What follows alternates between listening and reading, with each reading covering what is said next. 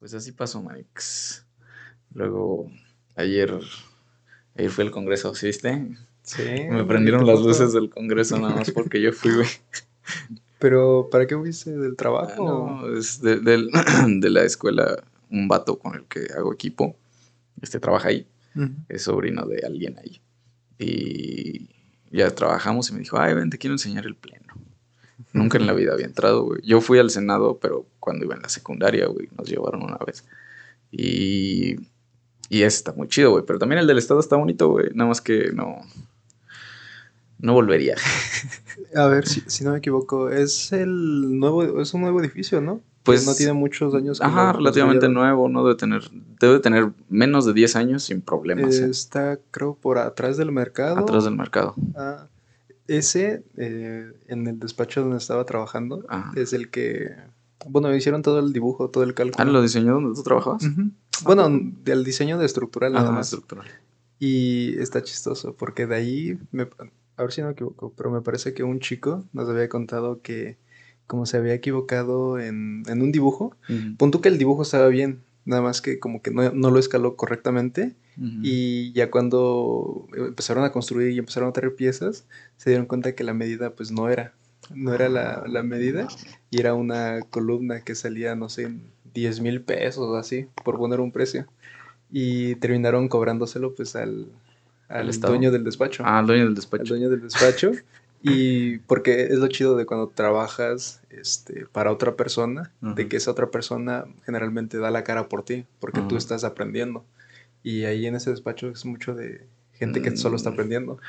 Y este vato eh, decía, no, si, si hago horas de extras y trabajo, si, no, Se lo si- saco, se lo, se lo repongo, de pagos pequeños, pero se lo repongo. Y a la final, pues, del, el ingeniero lo, lo resolvió y, y ya no, no hubo problema. Pero este chico, para no olvidar el error que hice, se tatuó el dibujo que se había equivocado. Neta. Y fue de- de- por el congreso, o sea, fue del congreso ese pedo. Sí, yo tengo entendido que fue en no ese. mames. Qué gran historia, güey. Sí. Sí, sí, está muy de la verga equivocarse en el trabajo, güey. Más cuando es algo así muy importante. Sí, yo, yo de por sí, no sé si a lo mejor sea como un tipo de problema, un tipo de TOC. Me pasa como has visto la gente que escribe eh, todo en minúscula, como que me da algo raro, necesito ponerle la mayúscula. Ah, a mí me da, pero cuando la gente escribe todo en mayúscula, güey. Siento que me está gritando de, este verga, ¿por qué escribe así las, todas las cosas en mayúscula? Sí. También me da un... Necesito que las cosas tengan así cierto orden, ¿sabes? Como cuando abres un, este, una tarea o algún documento y no tiene el texto justificado. Sí, A mí me, me pone grave ese pedo. Apenas es- descargué un libro y lo estaba leyendo el otro día. Y tiene los, el pinche texto no está justificado, güey. Y me pone de malas. O sea, me enerro a leer ese puto libro y saber que no tiene el texto pues a justificado. mí lo que me pasa cuando leo un libro es que tengo que leer todo el libro, literal, leo la portada, la contraportada. Ah. Leo este, las descripciones, No, los yo- derechos de autor. Yo no, yo me le- salto. leo el- todo. yo siempre me salto el prólogo. El prólogo siempre digo, "Ay, esta mamada que. Ah, incluso el, el prólogo, todo, todo lo tengo, lo tengo que leer, no sé. Te- necesito tener esa satisfacción de que leí el libro completamente. En serio. Sí. Yo lo que hago siempre cuando agarro un libro y lo compro, ¿no? Por ejemplo, un libro. Ahorita que leo en digital ya no lo hago porque es más difícil, pero cuando compro un libro, agarro la última hoja y leo, leo lo que dice la última página. Siempre, siempre, siempre leo la última página y me sirve de dos cosas. Uno, para picarme, para decir, verga, o sea, ¿cómo es que terminó en esto, no? Sí. Y la segunda, porque digo, verga, ¿qué tal si estoy leyendo el libro y me muero, güey? O sea, ¿qué tal que este es el último? nunca, güey, nunca iba a saber en qué acababa, güey. Entonces, por lo menos si me muero, sé, ya sé en qué acabó. Y por eso siempre hago eso, güey, de, de leer la última página. Por ejemplo, ah, ya leíste 100 años de soledad. ¿no? Ujú. ¿Has leído la última página de 100 años de soledad? Claro. La última página de 100 años de soledad está bien cabrona, güey. La lees y, o sea, dices, como, o sea, ¿cómo verga llegó a este pedo, De no? hecho, creo que incluso lo tengo subrayado anotado Sí. en el libro. Tiene una frase muy buena al Mm. final. al final de las estirpes condenadas a 100 Esa. años de soledad. O sea, ese pedo, si lo lees, si es lo primero que lees del libro, dices, ¿qué pedo? Y luego lees, eh, yo el principio, me sé de memoria qué dice el principio. Es más, te lo voy a recitar. El, el principio, lo primero que lees del libro de Ujú. 100 años de soledad es, Muchos años, des- muchos años después, frente al pelotón de fusilamiento, el coronel Aureliano Buendía habría de recordar aquella tarde remota en que su padre lo llevó a conocer el hielo. Es lo primero que dice el, el libro de Cien años de soledad. Y también cuando lees dices, pero ¿por qué verga? O sea, ¿cómo que lo llevó a conocer el hielo? O sea, como que había gente que no conocía el hielo y entonces ya de ahí te vas para adelante. Eh, Como, no sé si te has imaginar una aventura tipo Julio Verne, ¿no? De Ándale. que estás hasta el fin del mundo. o Sí, sí, sí, sí, sí. Es un... ay, bueno, es, ot- es otro tema por completo ese libro. Pero apenas estaba buscando otro libro para leer Ajá. y me puse el audiolibro de 100 años de soledad. Y, y ahí lo dejé. Y el que está en YouTube está bien chido, la voz del ¿Verdad que el, el narrador bueno. está muy Y, chingón? y no tarda mucho, No. ocho horas. Son, sí, ¿verdad? ¿En total? Ujú. No. Bueno, a lo mejor nueve, porque son Debe como por ocho y media. Sí, sí, sí. Pero no, no tarda La verdad es que el, el narrador de ese audiolibro está, o sea, el- el- el- o sea, hace muy bien las voces y además tiene una voz como muy calmada. como- Tiene una voz profunda. Siento que es como la voz, siempre que escucho eso, porque ya van varias veces que escucho ese audiolibro, siento como si me lo estuviera leyendo este Gabriel García Márquez. Sí, así como, te da "Ah, la no, sensación. siento que me lo está leyendo él. Pero al punto al que yo te iba, a llegar es que Ajá. estando buscando libros para leer, vi que un arquitecto había recomendado este Pedro Páramo Uh, de Juan Rulfo. Y es ahí donde me metí a buscar este video análisis del libro y ahí me pareció que mucho de la inspiración de Gabriel García. Márquez eh, fue de por Pedro Páramo. Sí. y que te hacen la comparación de cómo empieza la, la- el libro de Pedro Páramo y cómo empieza la de Cien años de soledad y te dicen es que si sin Pedro Páramo no hubiera habido este este García Márquez y sin García Márquez no, No. hubiera habido Sí. Juan Rulfo. Es, yo también había escuchado, mi hermano estudió literatura y él también me había contado. Es doctor, profesor. No, no, no, es maestro, todavía no. Está en proceso de, del doctorado, pero bueno, él es maestro en lenguas. Él estudió una licenciatura que se llama lenguas, no, letras hispánicas creo que se llama, pero bueno, de leer libros. Y el güey también, Cien años de soledad es uno de sus libros favoritos y siempre tiene, o sea, sí, yo creo que podemos hablar con él 10 horas de 100 años de soledad. Él creo que ha leído fácil, lo ha leído como 8 o 9 veces ese libro. ¿Él ha ido a Chiapas? ¿Mi hermano? No, creo que no ha ido a Chiapas. Que alguna vez vaya. A mí me recuerda mucho, digamos, lo, lo más cercano que tengo a... cómo- Macondo? cómo me imagino Macondo o, la- o las casas de. Macondo.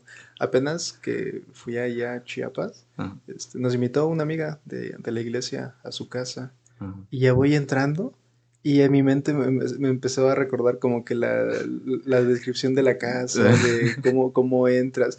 Y estas casas que son, este, ¿qué? ¿Coloniales? O, Ajá. Sí, como tipo coloniales, en donde el- la entrada, así como si imaginaras el, el, no sé, para el garage o para el coche, son esas entradas grandes, porque tenían que entrar a caballo. y eran entradas altas y amplias. Sí, sí. Y, y justo esa casa tenía eso, porque punto que son varias personas viviendo en un mismo, este, pues una casa, pero que son varios cuartos y así. Sí, sí, sí.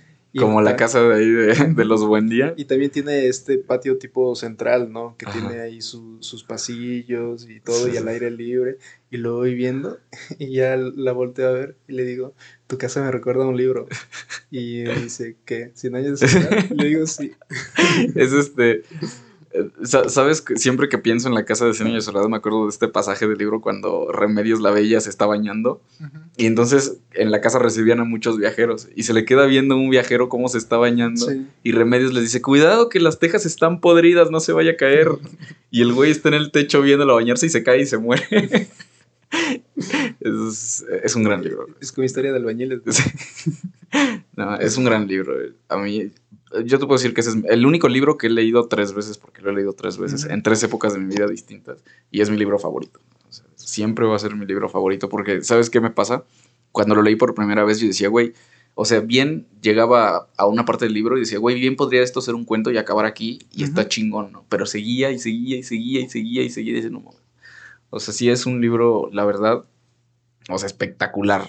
No, Sí. no hay otra forma de definirlo. Es, yo creo que es un poema al- a toda la cultura y bueno, no, no nada más este col- de- en Colombia, ¿no? Que es desde donde está. Gabriel, Gabriel García Márquez, sino toda Latinoamérica, ¿no? Vienen muchas, muchas Sí. alegorías a todo lo que es la cultura latinoamericana. Es que de alguna forma eh, yo escuchaba de alguien que lo analizaba, que decía que eh, Cien años de soledad es el retrato de la imagen de la cultura latinoamericana en el punto de cómo se funda un, pueblo, cómo se funda una ciudad y cómo pues pasa por diferentes etapas. Ya ves en esa parte en donde llegan igual las este, transnacionales, ¿no? Las ah, fábricas. Las bananeras. Y cómo empiezan, es como una tipo de revolución en donde matan a, a todos los trabajadores. A todos los hijos de este de, del coronel.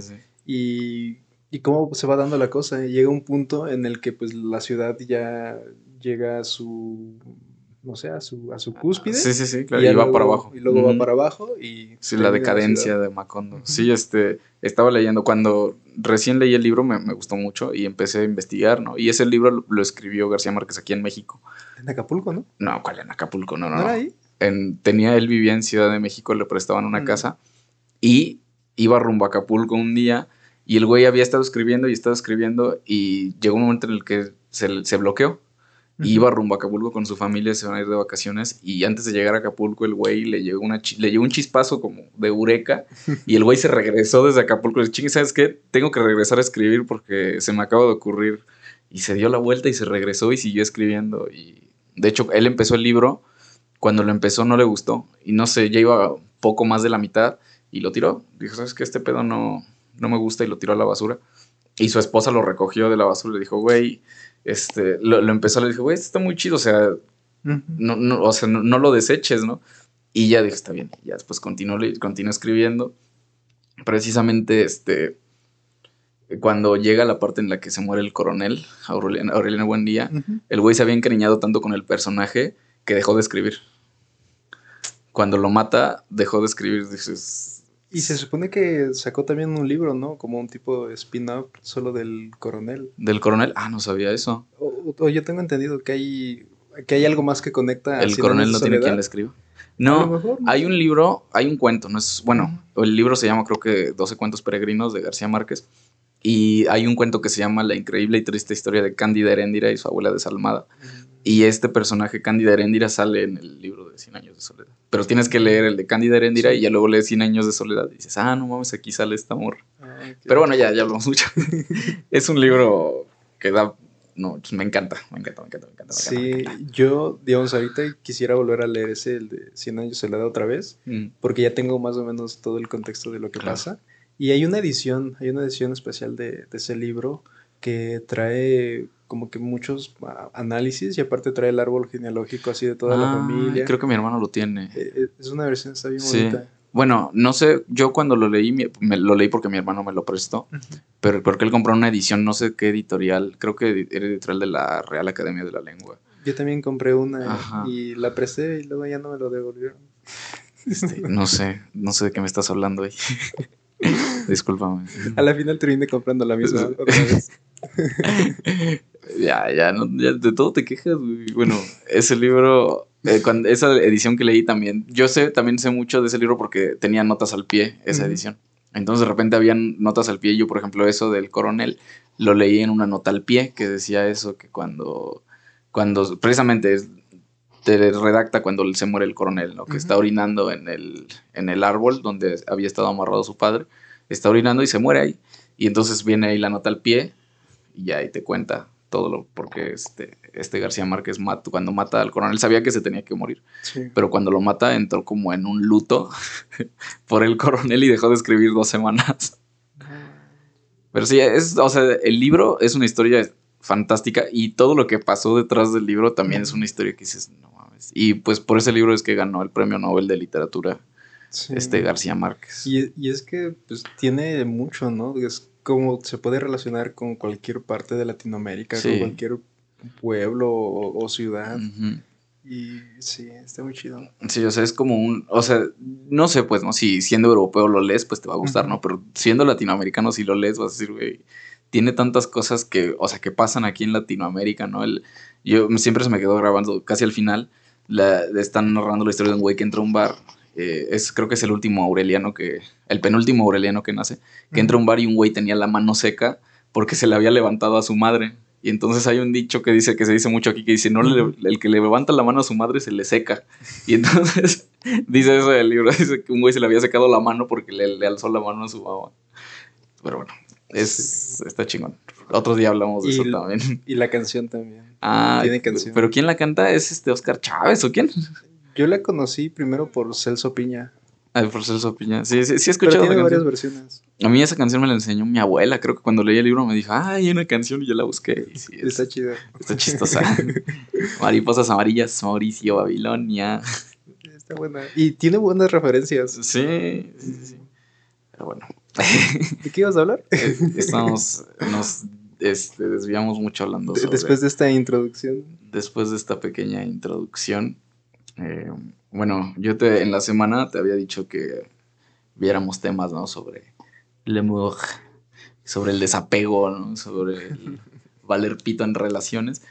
Porque se me hace interesante ese pedo. Lo digo porque yo no estoy en- no he estado en una relación en mucho tiempo, entonces por eso se me hace simpático pensar en eso, ¿no? Ver cómo la gente de repente está muy triste, ¿no? Cuando terminan con sus parejas.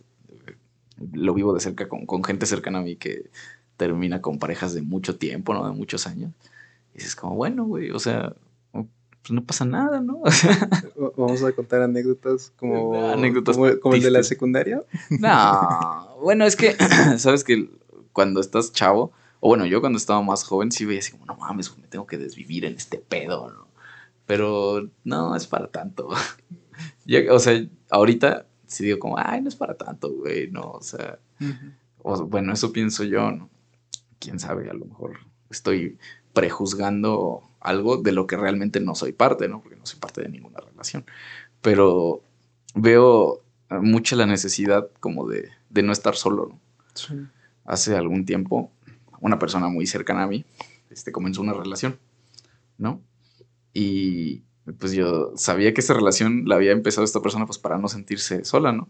Y yo le dije a esta persona, este, se- no, no estuvo bien, ¿eh? porque después platicándolo con mi psicóloga me dijo que no estuvo bien.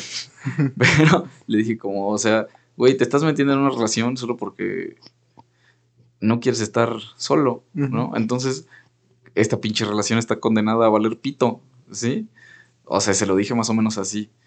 Y bueno, sí, efectivamente esa relación valió pito Sí. de una forma muy culera. Y yo dije, o sea, te lo dije, güey, ¿no? Pero bueno, eso tampoco, o sea, no estuvo bien, porque eso solo es ser insensible, ¿no? No, no, no se trata de no ser parte de este mundo y de, de verlos a todos desde afuera, pero pues es- está bien, bien interesante ese pedo, porque yo como no estoy en ninguna relación, no, no lo he estado en mucho tiempo, no, no, no me da miedo como estar solo, ¿no? Muchas de las cosas que yo hago, pues vienen de, de- del hecho de que estoy solo. O sea, me levanto todos los días, hago mis cosas, ¿no? Este, y a lo mejor es como un estilo de vida un poco egoísta, porque no lo comparto, ¿no? Y, y no, no me interesa compartirlo muchas veces. El, eh, por ejemplo, ir, el ir a la biblioteca, ¿no? Sí. A estar solo, a no hablar absolutamente con nadie, ¿no? El hacer mis cosas solo. Entonces, no sé, a mí me gusta. Eh, al principio no fue, no, no- no estuve solo, o sea, no fue una decisión el estar solo, pero ahorita ya lo es, ¿no? Ahorita quiero estar solo, no, no me interesa hablar con nadie. Pero, pues está interesante ese pedo, ¿no? Como el, el desapegarse cuesta mucho trabajo, ¿no? Y el aferrarse a la gente también es... Sí, de hecho, e- esa parte que describías de esa persona, dije, ah, me está, me está describiendo. mí". No, no, no te preocupes. No, pero sí, a mí últimamente, yo que, pues me conoces, ¿no? Desde hace Mm. que 11, 12 años, Más o menos. 13. No, como, no, menos, 11. como 11 años. Sí, pues sa- sabes que por mi vida no, no he pasado relaciones como tal, ¿no? Y sí, yo llegaba a un punto en el que pues estaba bien así y estaba como muy acostumbrado. Igual, pues yo creo que el hecho de tener amigos, este, estar reunido con gente y estar como que distraído, pues no te hace pensar exactamente en que quieres estar con alguien. Porque al menos yo en ese tiempo decía que, pues si quiero salir, quiero ir al cine o así, pues no sé, te- tengo a, a mis amigos o, o amigas, ¿no? Puedo pasar tiempo con, con personas, con personas que sé que pues simplemente quiero este, platicar o, o que me acompañan a tal lado. pues así, ¿no? Luego salimos a ver películas y, pues cómo los dos. Tú eres mi relación más larga, de hecho. sí, pero creo que igual dentro de mí llegó un punto en el que, pues, no sé, ya no tenía a mi familia exactamente conmigo. Mi hermano, pues, ya se había casado y mi hermano era como que la la familia más cercana que, tenía y se fue. Se hacían mancuerna. Luego también este, en la iglesia pues no, no estaba tan bien y estaba en el punto en el que pues ya estaba alejado de las personas con las que había convivido pues casi al mismo tiempo que contigo. Y como que me sentía en esa necesidad que antes no, no me pasaba. Que en esa necesidad de querer este, salir con alguien, querer buscar estar, estar con alguien, pero pero pues es que son esas decisiones que no, no nacen de, un momento consciente o, cuerdo y que sabes que cuando das un paso más hacia esa decisión, lo único que haces es a lo mejor hundirte más y las consecuencias pues no, no resultan ser no resultan ser buenas. Qué triste, Manix, andas muy triste. No, no sé, yo mira, yo a lo mejor veo como las cosas no, no sé si está bien o no, pero yo sí las veo como, o sea, como muy sistematizado todo ese pedo, ¿no? O sea, sí, como a ver. O sea, si quiero entrar en una relación de cualquier tipo, ¿eh? si quiero hacer amigos, ¿no? Si quiero, o sea, sí pienso como, a ver, ¿me conviene o no, güey? Y a lo mejor, eh, bueno, no, no, no sé si está bien o no, o no, güey, pero digo, o sea, la neta, ¿me conviene estar con esta persona, güey? Llevarme con esta persona, invertirle tiempo a este pedo, o sea, voy a ser yo capaz, me voy a hacer, porque, o sea, estoy en el entendido de que entrar en una relación, güey, sí conlleva responsabilidades, güey, o sea, responsabilidades afectivas, ¿no? Porque no es tan sencillo. Digo, contigo, mi relación contigo es súper fácil, güey, porque sé que, por ejemplo, cuando te fuiste seis meses a Inglaterra, güey, sé cuántas veces hablamos, güey, en esos seis meses como tres veces. Si hablamos tres veces, fueron muchas, yo creo, ¿no? Creo que al principio, a la mitad y al final. Y al final. Y creo que una de esas veces fue porque me pediste que te hiciera yo un favor, ¿no? Ah, sí. ah entonces fue un poquito más. Ah. Porque yo me acuerdo que el primero fue cuando te dije, ah, estoy trabajando aquí cerca de Abbey Road. Ajá. Y, pero ya era noche. Y te dije, aquí, ahí está una foto, ¿no? De dónde Ajá. Sí, o sea. Y sé que cuando regresaste, pues, o sea, se puede retomar la relación, pues, donde la dejamos hace seis meses. ¿no? Es que, sabes, yo, mi relación contigo de amistad mm. y también, este, pues con otra amiga que mm. tenemos en común, yo a los dos, si bien pues contigo es con el que sí puedo decir, este, pues eres mi amigo, mi mejor amigo, mm. este, y todo, pero con ambos yo siento que me pasa de que puede que no platiquemos un, año completo, puede que no platiquemos por mucho tiempo ni mensaje, porque pues, siendo honestos nosotros por mensaje no... No, es raro. No, no incluso por llamada es, como que raro. Sí, sí, sí. Yo siento que funciona solo en, persona. Y, pero en, ambos casos yo los veo y sé que si nos volvemos a encontrar o así, este, así como lo dices, ¿no? La plática se va a retomar desde el último momento que lo dejamos. Exacto, no, no, no es como que se reinicia, ¿no? no es como que, ay, va a ser incómodo, ay, pues como estás, no, o sea, al contrario, ¿no? Y ¿sabes qué está más cagado, güey? Que, o sea, vives tú como a dos cuadras de mi casa y si nos vemos, o sea, nos vemos creo que nada más una vez a la semana para este pedo, ¿no? O sea, rara vez. Y, y, esto para tratar de vernos con más frecuencia. Sí, exacto, porque ha habido ratos en que nos dejamos ver como dos meses, ¿no? Ah, pues creo que cuando tuviste tu bajón también en, la prepa, ¿no? El último año. Por lo mismo de que, no sé, como que no, no sé si es nuestra manera de ser, no nos buscamos para mm. pedir ayuda, sabiendo que contamos con alguien, que estamos ahí, y tampoco la otra parte, no sé, de mi lado, es, es así también, ¿no? Pues es que no, no sé, hasta, que me diga algo, ¿no?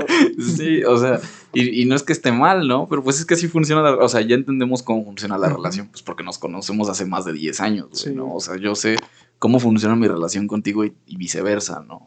no es como que o sea, sí te necesito en mi vida, pues porque eres mi amigo, ¿no? Pero no es como que quiero que estés aquí todos los perros días, ¿no? Y por ejemplo, hace rato estamos hablando que tú estás subiendo a la universidad, ¿no?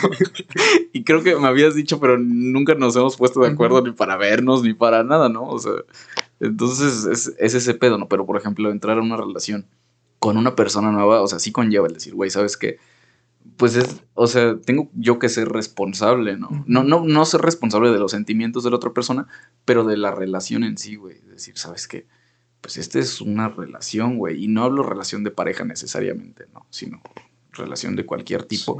Porque si yo, por ejemplo, me hago amigo de un vato, ¿no? En la universidad, y de repente mañana le dejo de hablar, y le dejo de hablar tres meses, güey, sé que me va a decir, pues, ¿qué pedo con este güey, no? Y sé que si vuelvo, intento volver a hablar con esta persona, me va a decir como que, ah, este va a ser más difícil, ¿no? Yo, yo generalmente, desde que recuerdo, siempre he tenido como que una regla. Y a lo mejor también simboliza que, que tan mal estoy, ¿no? Pero yo siempre decía que cuando alguien yo lo considero un amigo, este, yo voy a hacer, eh, si él me pide ayuda, yo voy a hacer ah, lo que está dentro de mis posibilidades para poder ayudarlo. ¿En qué sentido? De que generalmente si alguien me dice, me manda mensaje, ¿no? De último momento, mm. oye, este, ¿me puedes ayudar con tal o hacer esto y tal? Y pues checo, ¿no? Si, si no se mete en alguno de mis horarios, así, ok, sí, está bien, este, voy o hago tal cosa.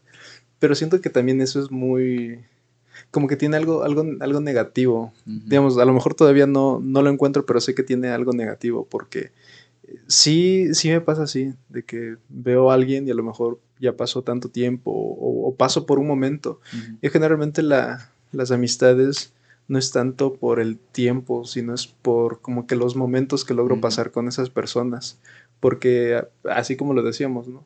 No somos personas que, que estemos encima uno del otro constantemente, este, 24/7, mandándonos mensajes, mandándonos este, audios, cosas así como que no funcionamos. Y yo siento que estamos fuera o a lo mejor en la vida real pues no es como esa idea romántica de la amistad, ¿no? Que en donde te buscas constantemente, se ven todos los fines de semana, están platicando todos los días, cosas así. No sé, yo no funciono tanto y es que, ¿sabes cuál es el pedo, güey? Que, por ejemplo, si tú y yo habláramos todo el tiempo, todos los días, ¿no? Si nos tuvimos, o sea, va a haber un momento en el que yo me voy a hartar de ti, güey, y tú te vas a hartar de mí, ¿no? Es lo que pasa usualmente en las relaciones como de pareja, ¿no? Cuando convives tanto tiempo con una persona, güey, cuando hablas todos los días con una persona o cuando la ves todos los días, o sea, llega un momento en el que va, va a haber cosas que va a decir, güey, ya pues ya y muere mejor, ¿no? Apenas lo estaba hablando con alguien, güey.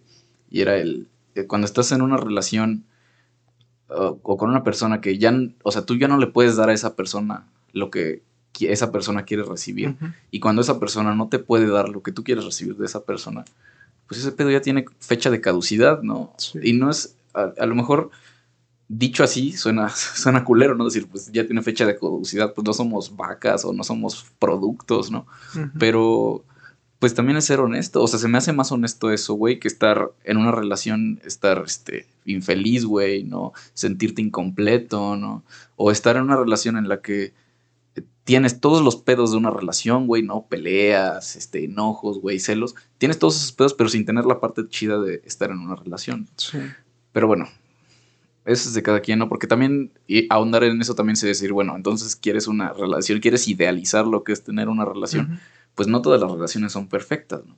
También entender el punto de que, pues, si no estás listo para una relación, está bien. Pues sí, también es eso, güey, ¿no? Yo lo veo desde el punto de que yo creo que, no sé, mentalmente o incluso, eh, bueno, dentro de de mi iglesia o de la religión generalmente te recomiendan, ¿no? o, más bien un amigo me recomendaba, decía, pues si vas a tener o empezar una relación, primero fíjate, ¿no? Si, si de verdad quieres empezar esa relación y si sí la quieres empezar, económicamente puedes solventar esa relación, porque pues si dependes de mamá y papá todavía para una relación, es como de, a lo mejor algo anda mal, ¿no? Tal vez lo tuyo simplemente buscas una amistad o alguien con quien salir, no tanto a lo mejor una relación en ese caso. Como e, esos pequeños detalles que pues, van a decir, ¿no? Si, si a lo mejor este, mentalmente estás tal vez preparado o, o cosas así, detallitos que a lo mejor suman para para eso. Pues es que sí, es un pedo, güey, porque es cierto, ¿no? Qué tan maduro emocional y, o sea, en general, qué tanta madurez tienes tú para entrar a una relación, ¿no, güey? O sea, puedes tú solventar efectivamente, güey, los gastos que conlleva tener una relación, güey. Sí, porque no nada más es este andar cogiendo por coger, güey, ¿no? Sí es este, o sea, sí conlleva. yo dando consejos. sí conlleva, o sea, ser una persona que, ¿sabes qué, güey? puedo por lo menos, a lo mejor sabes que no, todavía vivo con mis papás, ¿no? Pero sabes qué, güey, por lo menos tengo un trabajo, güey, tengo estabilidad, cierta estabilidad dentro de mis posibilidades, ¿no? Este, soy una persona, quiero creer, hasta cierto punto madura, pues bueno, a lo mejor puedo yo entrarle al quite, ¿no? Dice un amigo, güey, o sea, tienes, tienes para pagar las facturitas, pues éntrale, güey, si tienes para pagarlas, éntrale, tú date, ¿no? Porque si no tienes para pagar las facturas, las pinches facturas te van a llegar, güey, ¿no? Y entonces ahí sí vas a decir, oye, pues de qué se trata este pedo, ¿no? Entonces, eh, ese es el pedo de, las relaciones. Y por eso te había dicho que habláramos un poco de él y me recomendaste, ¿no? Dos, este, dos contenidos este, interesantes dentro de, de sí mismos, porque son dos películas muy parecidas. Sí, no, no se relacionan en nada, creo que por el autor ni, ni por los personajes, pero pues la historia comparte algo, ¿no? Pues sí, yo, bueno, yo ahorita que las vi, bueno, que fue la película de Hair, la de ella, ¿no? Con Joaquín Phoenix. Y, actorazo. no, más actorazo. Y la de Gladiador, su actuación, y casi lloro. Ah, casi lloro. Y sabes que también sale Scarlett Johansson, que es la voz de este, La voz. Y en la Lost in Translation, que es la otra película, también sale Scarlett Johansson. Y, ves el contraste, ¿no? Scarlett Johansson en la de, Lost in Translation, de que está apenas empezando, creo que su carrera. Así es. Y en la de Hair, que ya Sí, ya es una actriz consagrada. Este. Pero yo ahorita que las vi como que me transmitió mucha soledad, güey. sí las vi y dije, ah, no mames, estoy solo en este mundo, güey. Ya no vale la pena nada, güey. Sí es como un retrato de la soledad bien interesante, ¿no? Supongo que todas las personas, por eso es lo que te decía al principio, ¿no? Todas las personas de repente estamos como solos, pero llega un momento en el que pues ya es como por decisión, ¿no? O sea, yo, bueno, por lo menos en mi caso, ya es una decisión, güey. Yo ya digo, no, o sea, ahorita quiero estar solo, güey, y estando solo me siento bien, me siento a gusto, ¿no? Pero imagínate estar en una relación y sentirte solo, güey. O sea, eso estaría de la verga, ¿no? Bueno, no sé. Ah, pues como el personaje de Scarlett en la de Perdidos en Tokio, que se supone que eh, pues se había casado, ¿no? Son una pareja joven y creo que su esposo es productor de videos musicales.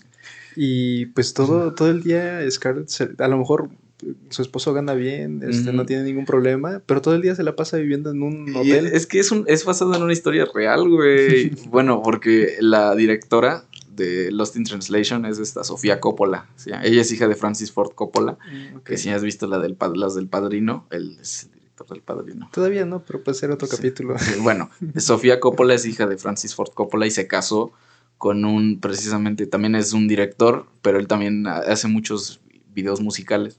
Spike Jones, creo que se llama. Ah, sí. Y él es el director de la de Hair. Ajá, pues tú me habías mandado ahí las... bueno, él es el director de esa película. Y entonces Sofía Coppola cuando hace esta película de Lost in Translation estaba pasando por su divorcio con este, con este director. Y es, este, transmite lo que le está pasando a ella, que su esposo piensa que es una snob, ¿no? Que, que dice, bueno, no, no nadie te cae bien, pinche vieja mamona, ¿no? Bueno, y entonces cuando 10 años después de esta película, Lost in Translation sale la de Hair, y el director es el ex esposo de Sofía Coppola. Y entonces él también desde su punto de vista también pone lo que para él lo que es la soledad, ¿no? Que su, su, esposa es una mujer que estudia mucho, ¿no? Que es este, que se está enfocada en su carrera. Bien preparado. Y que a su manera, pues él también se siente esa soledad, ¿no? Porque dice que él no quería terminar con su matrimonio, pero pues ya, no había de otra, ¿no? Entonces, bueno, estos dos directores de estas dos películas estuvieron casados, güey.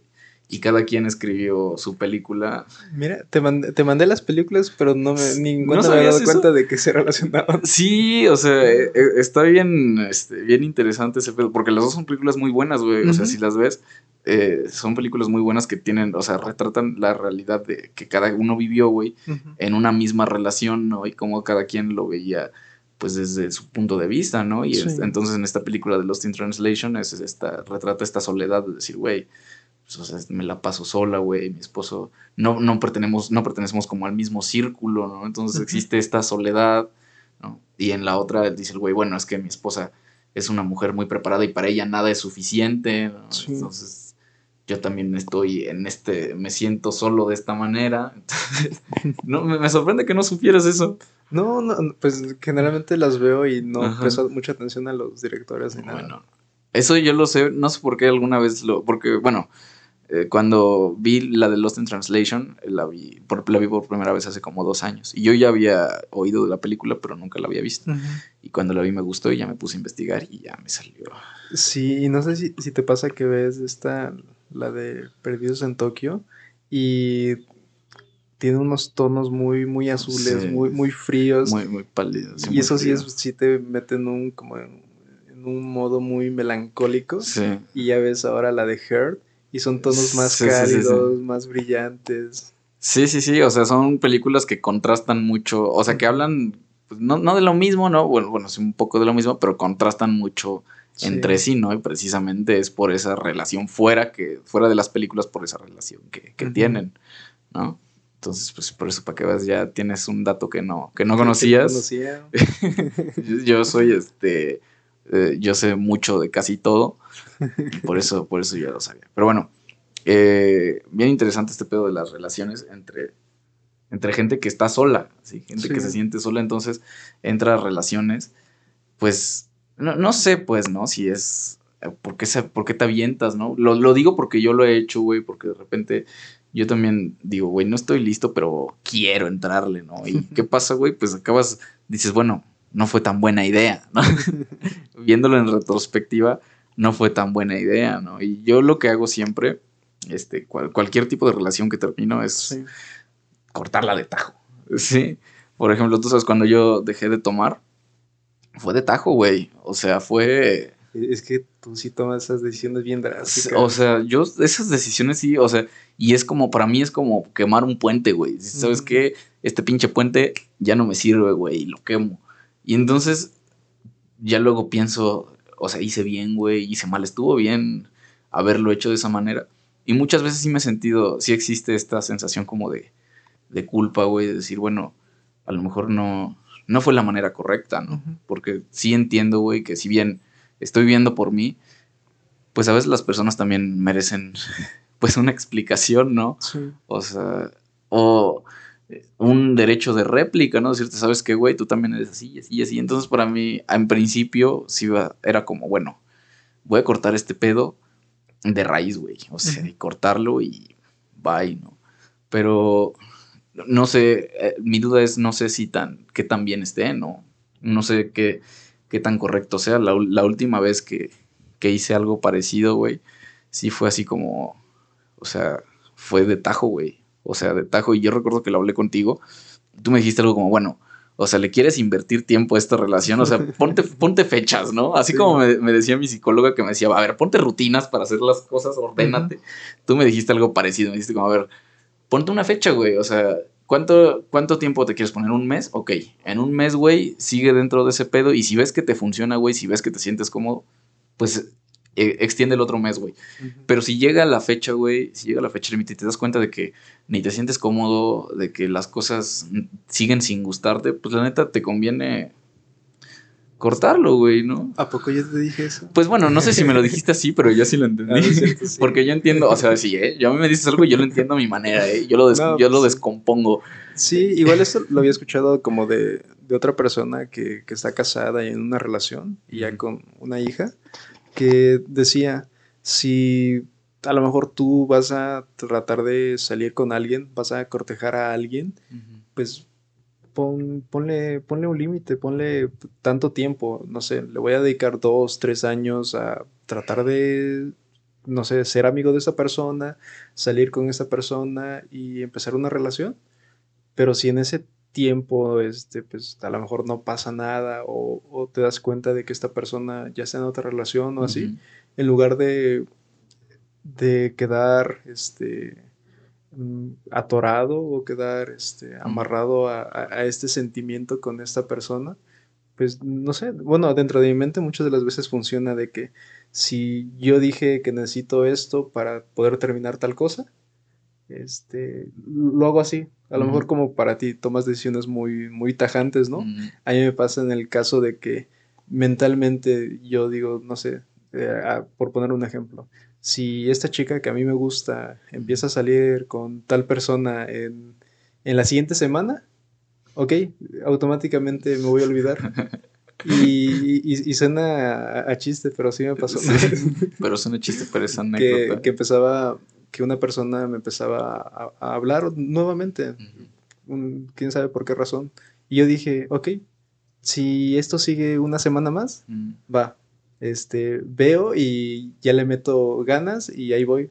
Pero como antes, justo ese mismo día, creo, o al siguiente día, me, había enterado pues que ya empezó otra relación.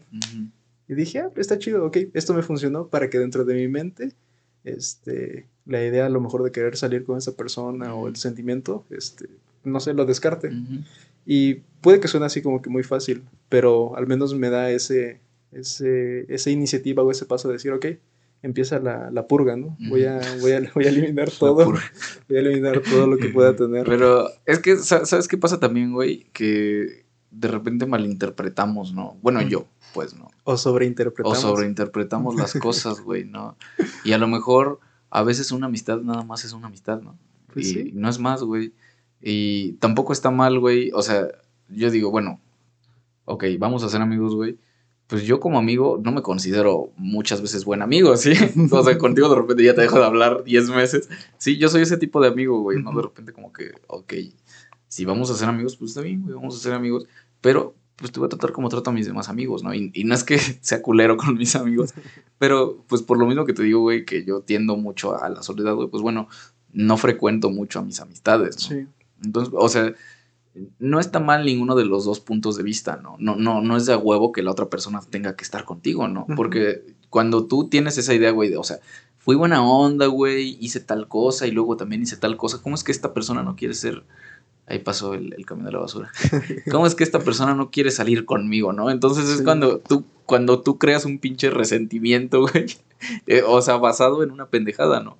O sea, a veces, este, una cosa significa Ahí pasó otra vez, otra vez el camión. A veces una cosa simplemente significa lo que es, güey, y ya, ¿no? A veces una morra te prestó una pluma y significa que te prestó una pluma, güey. No significa que se quiere casar contigo, güey, y que esa pluma representa el amor que siente por ti. Y a mí antes me pasaba mucho eso. Sí, pues sí, güey, claro. Y es, o sea, es algo normal.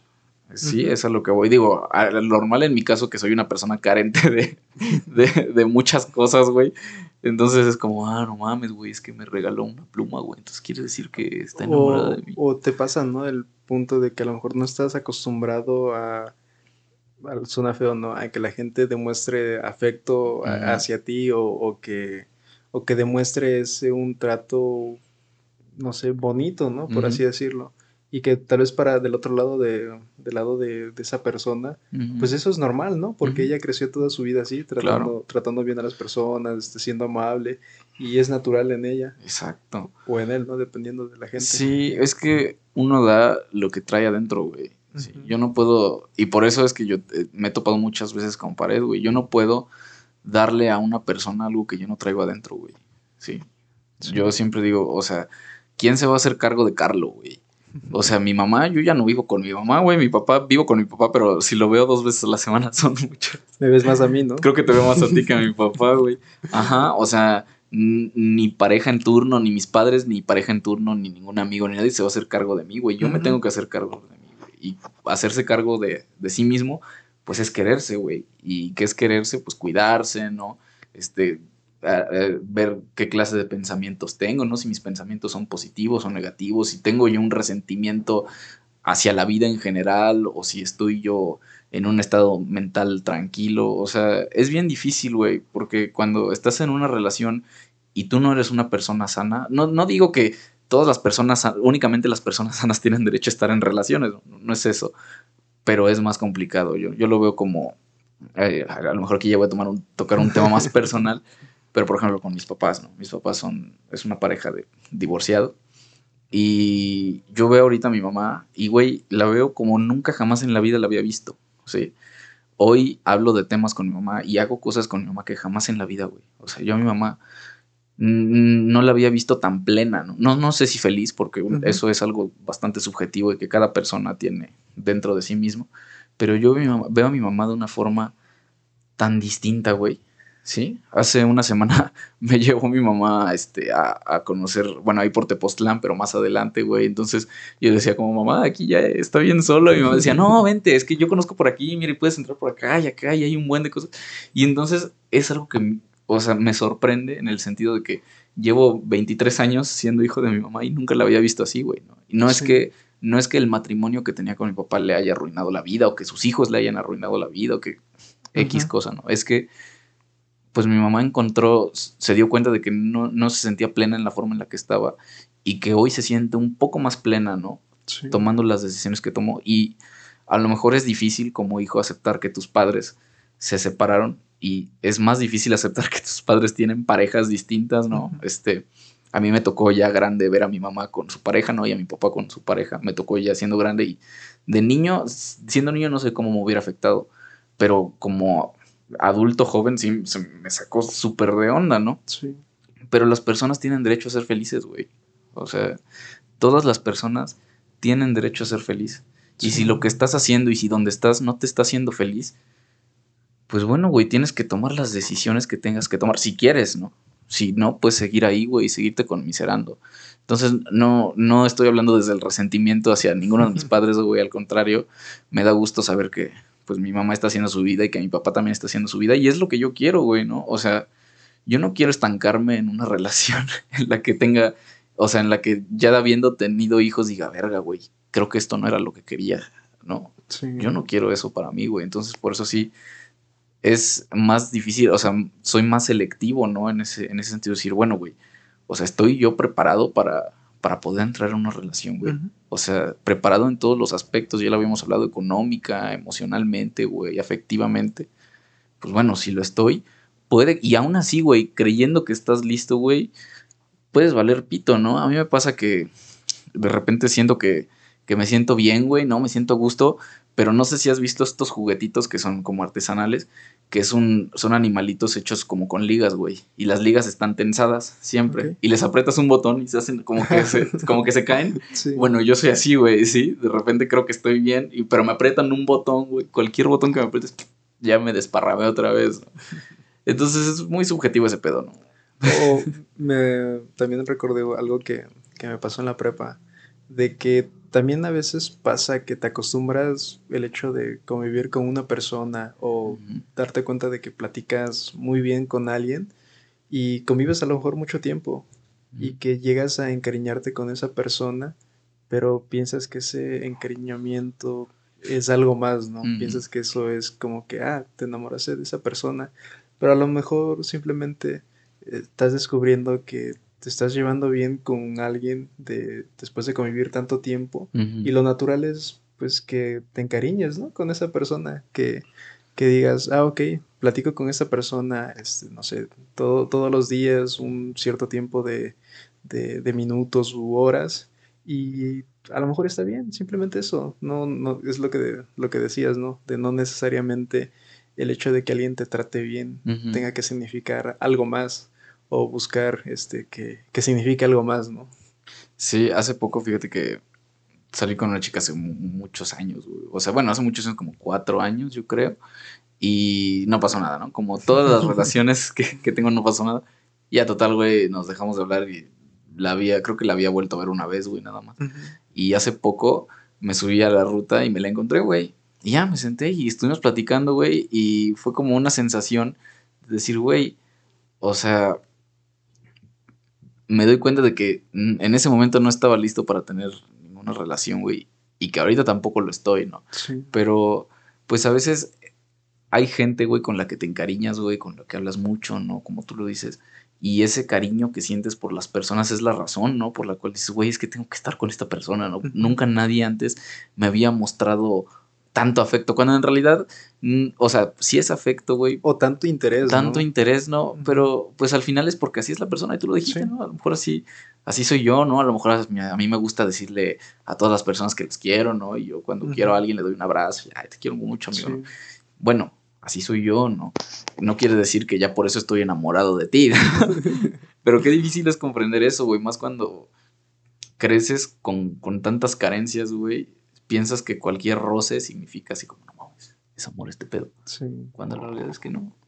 Y aprendes mucho de, esas personas, ¿sabes? Es, yo creo que es lo más importante, el, a ver, ¿qué aprendí de este pedo, no? O sea, a lo mejor no funcionó, ok, va, no funcionó, pero ¿qué aprendí, güey? ¿Qué me llevo? Porque imagínate que estás en una relación o bueno, sales con alguien, güey, y te va de la verga, güey, y, y en lugar de aprender, en lugar de decir, bueno, ya me di cuenta que no quiero o, o ya me di cuenta por qué no me quiere, pues bueno, ¿qué voy a aprender de este pedo, no? Porque, te, digo, lo, lo, veo de cerca como el, el, el no aprender de, de, estas situaciones hace que caigas en la misma, güey, ¿no? Y lo digo porque también me ha pasado, güey, ¿sí? De repente digo como, bueno, o sea, no estuvo tan mal, ¿no? O sea, no me equivoqué tan culero, ¿no? No, este, no estuvo tan feo. Yo creo que este, puedo volverlo a intentar, ¿no? Decían que la locura es hacer, repetir las mismas cosas, repetir el mismo procedimiento siempre y esperar resultados distintos, ¿no? Pues no, güey, siempre que, siempre que no aprendas y que hagas lo mismo otra vez, pues te va a ir de la verga, ¿no? Entonces, pues eso se trata del aprender, ¿no? Yo por eso ya aprendí que ahorita tengo que estar solo, ¿no? Que ahorita tengo que estar, este, eh, pues solo, ¿no? Y está chido, la verdad es que no lo digo desde, no te lo estoy diciendo desde la trinchera del decir, no, güey, es que nadie me quiere, güey, y nunca nadie me va a querer, y nunca, sino como el, ¿sabes qué? Sé que hay gente allá afuera que me quiere, güey, ¿no? O sea, amigos, tengo amigos, güey, tengo gente que me aprecia, ¿no? Pero también sé que ahorita en este momento quiero disfrutarme, güey, porque la persona con la que vas a pasar más tiempo en tu vida eres tú, güey. O sea, piensa que la persona con la que más hablas todos los días y la persona que más te pendejea o que más te adula eres tú mismo, ¿no? O sea, incluso cuando no estás abriendo la boca para hablar, estás hablando con el güey que está aquí arriba, ¿no? Sí. Entonces, pues debes tener, yo creo, ¿no? Que para poder saber estar solo debes tener cierta calidad de pensamientos, ¿no? Sí, y es que yo creo que tenía o conocía a algunas personas que incluso a lo mejor querían ir al cine y no podían ir al cine solos porque necesitaban ir acompañados de, de, alguien, por lo mismo, porque, no sé, sabes que si es ir al cine, automáticamente dices, tengo que ir con, alguien, más o con un grupo de personas, porque solo no puedo ir, es como de, qué oso, ¿no? Que me vean solo yendo al cine. y al menos desde mi experiencia, está chido. Yo una vez me acuerdo que fui a ver la de Avengers Endgame. Pero como sabía que iba a quedar de ver con unos amigos, pero ellos los ven en el doblaje en español. Ah, creo que esa ya la fui a ver contigo. Mm, también, eh, creo que doblada al español. Ah, entonces la viste antes sin mí. Esa creo que yo la vi como tres veces, no me acuerdo, contigo, con mis amigos, y la vi solo. Porque dije, la voy a ver solo, la voy a ver este, subtitulada, y, y la vi y me gustó. Digamos, a lo mejor yo soy mucho de esa persona de que cuando está viendo una película necesita como dar sus opiniones, dar, decir algo, cualquier cosa, no sé, como que soy muy expresivo cuando veo una película. Pero yendo a ver, no sé, al cine esa y a lo mejor otras también, está, está padre como ver ese, ese momento nada más como, como tú lo dices, ¿no? Como, como para ti. Así como nosotros alimentamos las relaciones con las demás personas, de el pasar tiempo, el como pues decimos, ¿no? Nosotros no somos personas que nos mandamos mensaje o así, pero cuando vas creciendo te das cuenta que pues una relación necesita que la vayas alimentando poco a poco y también por eso es lo mismo de, de, estas pláticas, ¿no? El hecho de ponerle un pretexto para vernos, claro. porque así como tú pues te comprometes, como me mandabas mensaje, ¿no? Ya vienes, ya vente, así. Por mi lado hubiera sido así, después lo veo, otro día lo pasamos. Sí, sí, sí, claro. Pero e-, ese hecho de ponerte esas como, como metas de poder alimentar las relaciones, así también con uno mismo, ¿no? El decir, este, pues voy a darme un tiempo para mí, que a veces a mí, yo recuerdo que en la, en la secundaria me gustaba mucho salir a caminar por la ciudad como no la conocía, me gustaba salir a caminar y no leía tampoco. Agarraba un libro, me iba, no sé, a un parque, como no tenía internet y no tenía nada, decía, ok, voy a estar leyendo. O ir a algún museo, una biblioteca o, cualquier cosa, ¿no? Pero darte un momento solo como para ti, porque pues a fin de cuentas eres con la persona con la que más tiempo convive. Es el pedo, ¿sabes qué me pasó el otro día? Eh, creo que no, creo que fue en estos días de la semana. Eh, subí precisamente a la universidad y me di cuenta que, o sea, me despedí de mi prima, le dije, ah, nos vemos al rato. Y desde ese momento, que eran como las once y media de la mañana, hasta las dos de la tarde no pronuncié una sola palabra. O sea, porque, digo, me subí al camión, güey, traía mis audífonos y obviamente no hablo con nadie, venía en silencio, me bajé, entré a la biblioteca, estuve dos horas leyendo, eh, regresé a mi facultad y hasta ahí me encontré con una persona y la saludé y me di cuenta que desde las once y media de la mañana hasta las dos de la tarde no había pronunciado una sola palabra, pero me di cuenta que había estado hablando conmigo mismo todo ese rato, ¿no? Entonces me di cuenta que estaba pensando, güey, que dije, pinche, güey, la única diferencia entre el loquito del centro y yo es que las mamadas que dice el loquito del centro en voz alta, yo las digo aquí en mi cabeza, güey, ¿no? Entonces yo estoy debatiendo todo el tiempo conmigo y digo, no, güey, son mamadas, ¿no? O entonces me acuerdo de algo culero que me hayan hecho y estoy, no, sí, pinche culerada que me hicieron, ¿no? Y ya luego digo, no, pues la neta no, no hay que tomárnoslo tan en serio, ¿no? Pues sí tienes razón, ¿sabes? Entonces, también es o sea, es un ejercicio que, o sea, yo tengo que hacer porque sé que muchas veces a mí no me gusta estar conmigo, güey, ¿no? Yo a veces ni, ya no me aguanto, digo, verga, ya no aguanto a este cabrón, ¿no? Se gasta mi dinero, güey, habla mal de mí, pinche güey ojete, ¿no? Me recuerda todas las mamadas que he hecho mal, ¿no? Pero, o sea, es necesario estos, este tipo de ejercicios porque te conoces, güey. Se te das cuenta que adentro de, bueno, por lo menos yo creo que adentro de mí hay un cabrón que no sé si somos muy parecidos o somos muy distintos, pero me tengo que llevar bien con ese güey, ¿no? Porque es el güey que más me lastima, ¿no? Es el único verga que sabe dónde me duele, ¿no? Y es como, bueno, tengo que llevarme bien conmigo, güey, porque mientras yo alimente más, como tú dices, ¿no? Mientras yo alimente más esta relación que yo tengo conmigo, güey, sé que más nutrida va a estar y yo voy a poderle dar a la gente, güey, pues lo que yo quiero recibir, ¿no? Que es, quiero, yo intento, güey, respetarme, ¿no? Intento comer bien, intento, pues, ser una persona dentro de lo que cabe sana, si es que existe alguna persona realmente sana, no lo sé, pero yo quiero, yo quiero serlo. Entonces, pues bueno, debo alimentarme a mí mismo, güey, pues con cariño, ¿no? Nutrirme, nutrir mi cabeza, nutrir mi cuerpo, güey, y decir, ¿sabes qué? Bueno, ya estoy listo para, para poder relacionarme con la demás gente, pues bueno, me puedo relacionar con las demás gentes, ¿no? Por cierto tiempo, ¿eh? no, yo no aguanto mucho tiempo este, con la gente. Yo ya, si paso más de media hora con una persona, con a lo mejor con la que no me llevo tanto, si es como, bueno, ya, mucho gusto en conocerte, gracias. Te veo dentro de dos semanas para poder hablar otros 30 minutos, ¿no? Pero bueno, es, es, complejo este pedo, ¿no? Sí se requiere, pues, quererse, ¿no? Y a veces es muy difícil el, el aceptarte como eres, el quererte, decir, este es mi cuerpo, este soy yo, y también el que está aquí arriba, ese soy yo también. Bueno, es, lo que yo pienso. no sé, la verdad. Sí, pues es que si bien esos momentos a, solas, a veces uno ni siquiera los quiere pasar, ¿no? Porque lo platicaba con un amigo el fin de semana que le decía que si él también era así como yo, de los que de los que ponía este, la televisión encendida para nada más escuchar el ruido, el ruido así que, se producía. Y yo siento que eso yo lo traigo jalando desde, desde niño, porque pues si bien desde niño hay, ha habido lapsos en donde pues no, he estado con mis papás por, el trabajo, o, o, a lo mejor he estado yo y la televisión nada más así, para pasar el rato. Y sé que esas cosas también pues no, están del todo bien, ¿no? El hecho de, decir, este, no puedo estar en un espacio así sin nada porque necesito poner o, música o necesito poner algo en la tele porque necesito simplemente ese, ruido. Y más ahora pues que como, como estoy viviendo solo, que dice esos momentos completamente de silencio.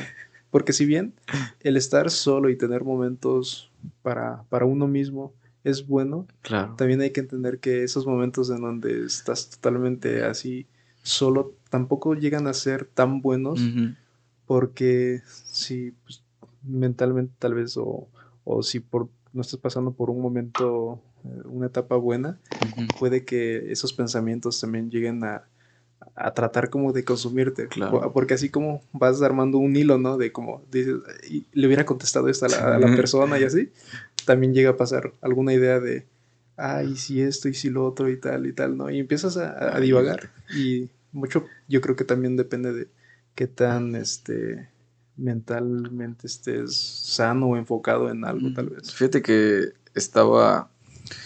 A mí me gusta mucho leer sobre temas de espiritualidad y no tanto religiosos porque me hago bolas ahí, pero este, estaba leyendo sobre los budistas que tienen esta idea de que el, la raíz de, todos los problemas o la raíz del sufrimiento es el, es el apego, ¿no? Es el apego a, las cosas, ¿no? A las personas. Y entonces el, lo que se busca dentro de esa religión es alcanzar un estado en el que ya no desees nada, ¿no? En el que ya no, ya no tengas ningún deseo, o sea, que estés libre del apego, ¿no? Y se se me estaba haciendo bien interesante porque yo dije, bueno, no sé qué tan apegado yo soy, soy yo a las, a, lo material, sí, súper apegado, güey, ¿no? A mí me quitas 10 pesos y puta, me duele, güey, así como, hijo de su puta madre, ¿no? Y cuando me cae dinero, sí soy bien espiritual, ¿no? Entonces, a las personas, por supuesto, no se diga, güey, ¿no? Entonces, eh, eh, estaba, estaba leyendo precisamente eso y hay un autor, güey, ¿no? Que dice, o sea, nosotros no somos islas, ¿no? No, no podemos nosotros como personas aislarnos, como tú dices, ¿sabes que quiero, quiero este pedo yo solo y ya no me estén chingando. Porque, pues si bien el fin último, güey, es decir, ¿sabes qué? No tengo miedo de desprenderme de esto, no, no tengo miedo de desprenderme de esta relación, no tengo miedo de desprenderme de este objeto material, porque eso no soy yo, pero también tengo que ser partícipe, ¿no? O sea, tengo que ser partícipe de esta vida, güey. Tengo que, es necesario que yo, pues sí me relacione con la gente, güey, porque pues el ser humano en sí, pues somos seres sociales, ¿no? O sea, no, sé mucho de sociología, ¿no? Ni, llevé alguna materia de sociología, pero bueno, X. Pero supongo, güey, que somos seres sociales, ¿no? Que no podemos, no puedo yo irme a encerrar, güey, a una cueva y querer desaparecer, porque entonces es, me absorbe el güey que está aquí arriba, me absorbe por completo, ¿no? Entonces debe haber un equilibrio, güey, entre el no dejar, no, no sentir el apego por completo a, todas las personas, a todos los objetos materiales. Y también una parte en la que yo diga, bueno, soy parte de esto también, ¿no? Soy parte de, una familia, güey, ¿no? Soy, soy hijo, soy hermano, soy tío, soy amigo, ¿no? Entonces, eso también me dota de responsabilidades, ¿no? Hasta cierto punto. Entonces, sí es como un equilibrio medio raro en el cual yo a veces siento que no, no lo sé equilibrar. A lo mejor hablo mucho de lo que me gusta la soledad, pero yo también, o sea, lo digo porque me doy cuenta que yo me aíslo, güey, ¿no? Incluso aquí en la casa que, que, tú ya es una casa donde había... Aquí en la mansión. Aquí en la mansión. En el ala norte. En el ala norte yo me encierro en las caballerizas, ¿no? güey, a mí me gusta estar encerrado en mi cuarto, ¿no? Y leyendo, güey, o viendo alguna película, pero encerrado, ¿no? No me gusta como que me molestar. Y eso también es, o sea, hasta cierto punto peligroso, güey. Sí, porque pues yo tengo que convivir, güey. o sea, y sé que mientras menos convivo, más incapaz de, socializar con la gente y de relacionarme o de entrar en relaciones sanas, pues me, vuelvo, ¿no? Cuando no, cuando me aíslo demasiado. Y es que, pues, es esa parte que te decía, de que pues necesitamos alimentar las relaciones. Eh, yo, yo, lo, yo lo veo desde el punto de vista de que a mí me cuesta mucho trabajo me costó mucho trabajo y, que este último año me di cuenta de que eh, si bien a lo mejor tengo amigos, pero no, no, soy para mandarles un mensaje o así, porque si bien mi relación con ellos pues no, no es así, o incluso a, mi, a mis papás o a mis hermanos, que, que sé que si como, como están bien, como eh, se encuentran bien de salud y, y dentro de mi mente es, ok, están bien, y automáticamente es como de, no es que, que los olvide, pero pasan a un tercer, cuarto plano. Y mientras a lo mejor puedo seguir trabajando, que, esta vez me pasó de, estaba haciendo unos planos y me quedé encerrado en casa como dos días. Y nada más me, levantaba para darle de comer a mis perros y ya. Y ahí son esos momentos donde digo, le hubiera, no sé, llamado a, mi mamá o a mi hermano o tratar de alimentar esas relaciones para, para no simplemente dejarlas en el olvido. Si bien este, pues, a lo mejor nosotros somos un poco de del que estamos solos y estamos en nuestras cosas y, así nos mantenemos, pero pues el hecho de vivir en, comunidad, el hecho de vivir en, una familia, te da una responsabilidad, a lo mejor que tú no, que tú no la quisiste, pero pues la adquiriste por el simple hecho de, estar en esa familia y pues debes de, cumplir poco a poco, ¿no?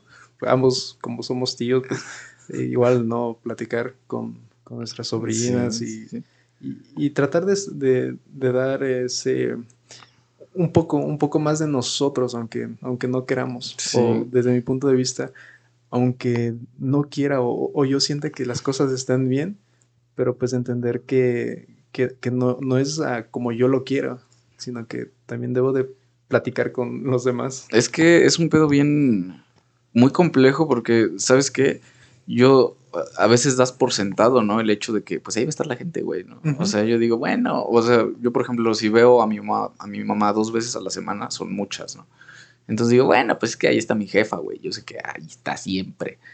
Y, y no, ¿no? O sea, a mí algo que me ha servido mucho, yo tengo amigos que ya son gente mayor, este, me junto con... Mayor es corto, ¿no? Bueno, tengo un amigo que ya está muy mayor, o sea, es una persona de 85, 86 años, que quiero muchísimo, güey.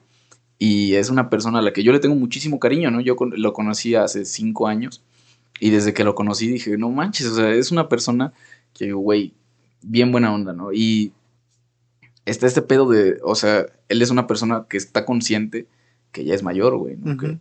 o sea, que a lo mejor ya no le queda mucho tiempo aquí.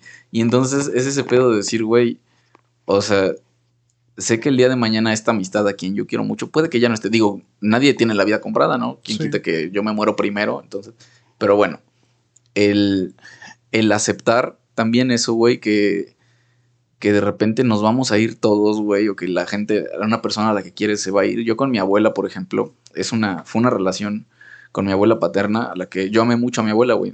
para, para, mí mi abuela fue como una mamá para mí, güey, como otra mamá. Entonces, yo recuerdo que a mí mi abuela me inculcó, sí, gracias a mi abuela es que a mí me gusta leer, güey. Sí, mi abuela siempre me inculcó la lectura, güey, y siempre de cumpleaños me regalaba libros, ¿no? Y siempre me decía, hijo, tienes que leer y tienes que leer. Y bueno, eh, recuerdo que cuando ella falleció hace un par de años, sí, obviamente me dolió ese, ese pedo. Fue como un pedo como que no mames, güey, o sea, me dolió mucho, ¿no? Pero en ese momento no lo sentí, ¿sí? Y pasaron como tres, cuatro meses y yo tenía la costumbre de que siempre, siempre, religiosamente, siempre que terminaba de leer un libro, le contaba a mi abuela. Y le decía, no, ¿qué crees? Ya acabé de leer este libro y trata de esto y esto y esto y nos poníamos a platicar. Y recuerdo que un día iba en la ruta, iba rumbo al trabajo y el trayecto, yo siempre aprovechaba, aprovecho para leer, ¿no? En la ruta. Y recuerdo que en el trayecto en el que iba en la ruta acabé un libro, güey. Y entonces fue un libro que me gustó mucho y me acuerdo que lo cerré y mi primer pensamiento fue, ay, ahorita le voy, a, le voy a marcar a mi abuela para contarle de qué trató el libro. Y mi abuela ya tenía cinco meses que había fallecido, güey. Y en ese momento recuerdo que me cayó el pinche golpe de realidad, güey. Iba en la ruta y me puse a llorar, güey. O sea, todo lo que no le lloré a mi abuela en su funeral, güey. Me acuerdo que en ese momento que me cayó el pedo que dije, güey, ya no está, güey. Me acuerdo que, que fue ese shock, ¿no? Y entonces no es necesario que una persona se muera para, para que te caiga el shock de el choque de realidad de que pues a lo mejor ya, ya no te vas a volver a cruzar con esa persona, ¿no? Entonces estaba pensando como en el, precisamente lo que te contaba, ¿no? De que yo cuando termino una relación de cualquier tipo sí soy como muy tajante, güey. Y también estaba pensando en eso, ¿no? Y dije, bueno, esta persona no se murió, güey, ¿no? o sea, no es como que ya, ya esté muerta como para nunca volverle a hablar, ¿no? Nunca volver a ver a esta gente, ¿no? Y, y dije, bueno, ¿no crees que por lo menos las personas se, necesitan como una explicación, güey, de ese pedo. Sí. Sí, entonces, sí estaba, el otro día iba caminando y dije, verga, sí, güey, no, o sea, imagínate que termino una relación así, güey, me junto con una pareja, ¿no? Y entonces terminamos y le dejo de hablar para siempre y efectivamente esa persona se muere, güey, o yo me muero, güey. Sí va a ser como un choque de decir, verga, güey, ¿no? Porque ya me pasó una vez, güey, ¿sí? Y no quiero que me pasen ni con un amigo ni con ninguna otra pareja, ¿no? Pero para mí sí ese pedo, güey, de, de terminar una relación, pero así ser tibio, güey, en el sentido de que, ay, bueno, pues seguimos hablando, güey, o seguimos siendo compitas, a mí no me funciona, ¿no? Entonces por eso es que yo tomo esa decisión de decir, güey, así debe ser, ¿no? Y pues eso, yo siento que hasta cierto punto una decisión madura, ¿no? Del hecho de, de que sabes de a lo mejor si con esa persona que terminaste o que con la que ya no quieres relacionarte, eh, tal vez convives todos los días o, en la escuela o en el trabajo o en cualquier punto, pues es sano, yo siento hasta cierto punto el hecho de pues, no compartir palabra, porque tal vez tú sabes lo débil como persona que eres, ¿no? Que en el momento de que si, si te vuelve a hablar o te vuelve a saludar, sabes que ahí vas a estar a sus pies. Claro, güey. Es, lo que te decía de, de, estos juguetitos que se desarman, güey. Pues es eso, ¿no? Eh, a mí me desarma ese tipo, ese tipo de cosas, güey. Si a mí, sabes, o sea, las personas que saben qué botón apretarme, güey, y lo apretan, güey, o sea, saben que me desarmo, ¿no? Entonces, precisamente por eso es que intento tomar estas decisiones, ¿no, güey? A ver, eh, no digo que esté bien y si alguna vez a alguna persona le, se lo he hecho así, güey, pues quiero ofrecer una disculpa pública porque pues yo no sé cómo lidiar con las emociones, ¿no? Yo no sé cómo lidiar con una despedida, güey. Yo no sé cómo lidiar con el, con el decirle adiós a alguien, ¿no? Recientemente cuando trabajaba de administrativo dentro de una escuela, güey, yo me encariñé con los chavos, güey, de prepa principalmente, ¿no? Porque en ellos me veía, güey. O sea, yo decía, a ver, o sea, yo así estaba, güey. Ves a los niños de primero de preparatoria, todos tienen cara de mongol, güey. Y yo así, o sea, todavía tengo cara de mongol, ¿no? Pero antes más, güey, ¿no? Y me acuerdo que cuando me salí, este, le dije a mi amiga con la que trabajaba, le dije, güey, o sea, yo no me voy a despedir de nadie porque no puedo lidiar con el decir adiós, güey. ¿no? Sí. Y entonces, no lo hago porque, porque no quiera a las personas, ¿no? Porque no lo hago porque no exista afecto, porque crea que, ya se acabó el cariño, güey, por eso corto. No, güey, no, al contrario, o sea, lo hago porque sé lo frágil que soy, güey. Sé que para mí es difícil desprenderme, te lo dije, ¿no? Si a mí me quitas 10 pesos, puta, güey puta madre, ¿no? A mí, no, a mí por eso no me gusta prestar dinero, ¿eh? ¿No? y, sí, no tengo mucho dinero, güey, pero aparte a mí no me gusta prestar dinero, güey, porque para mí es como, a la verga, güey, ¿por qué me estás pidiendo dinero, no? Lo mismo pasa con las relaciones, güey. Yo no me puedo desprender tan fácil de la gente, güey, ¿sí? No puedo porque, pues, está dentro de mí, ¿no? Es algo que está dentro de mí, güey, que yo, yo soy muy dependiente de las, de las personas, güey, de las relaciones. Y entonces yo sé que el terminar una relación, güey, y seguir, o sea, como que, ay, pues hay que dejarlo como amigos. A mí no me funciona, güey, ¿sí? No me va a funcionar. Y si no me funciona a mí, no te va a funcionar a ti, ¿no? Entonces, en, en mi, mi, mi justificación es decir, lo hago por el bien de todos, ¿no? La realidad es que, pues sí, güey, yo sí soy, o sea, en ese aspecto soy muy egoísta, güey. Soy muy egoísta porque sé que no quiero darte la cara, no te quiero decir, güey, ¿sabes qué? O sea, lo siento, pero esto ya no me funciona a mí, ¿no? Porque es, se me hace también culero, güey, ¿no? Decirle a una persona, ¿sabes qué? Pues no me funciona, no, no sé qué tan qué sea más culero, güey, si decirle este pedo no me funciona o simplemente cortarlo ahí, pero por lo menos dar la cara se me hace más honesto. Sí. Y yo no puedo, güey, o sea, lo, lo entiendo, güey, lo acepto, lo reconozco, güey.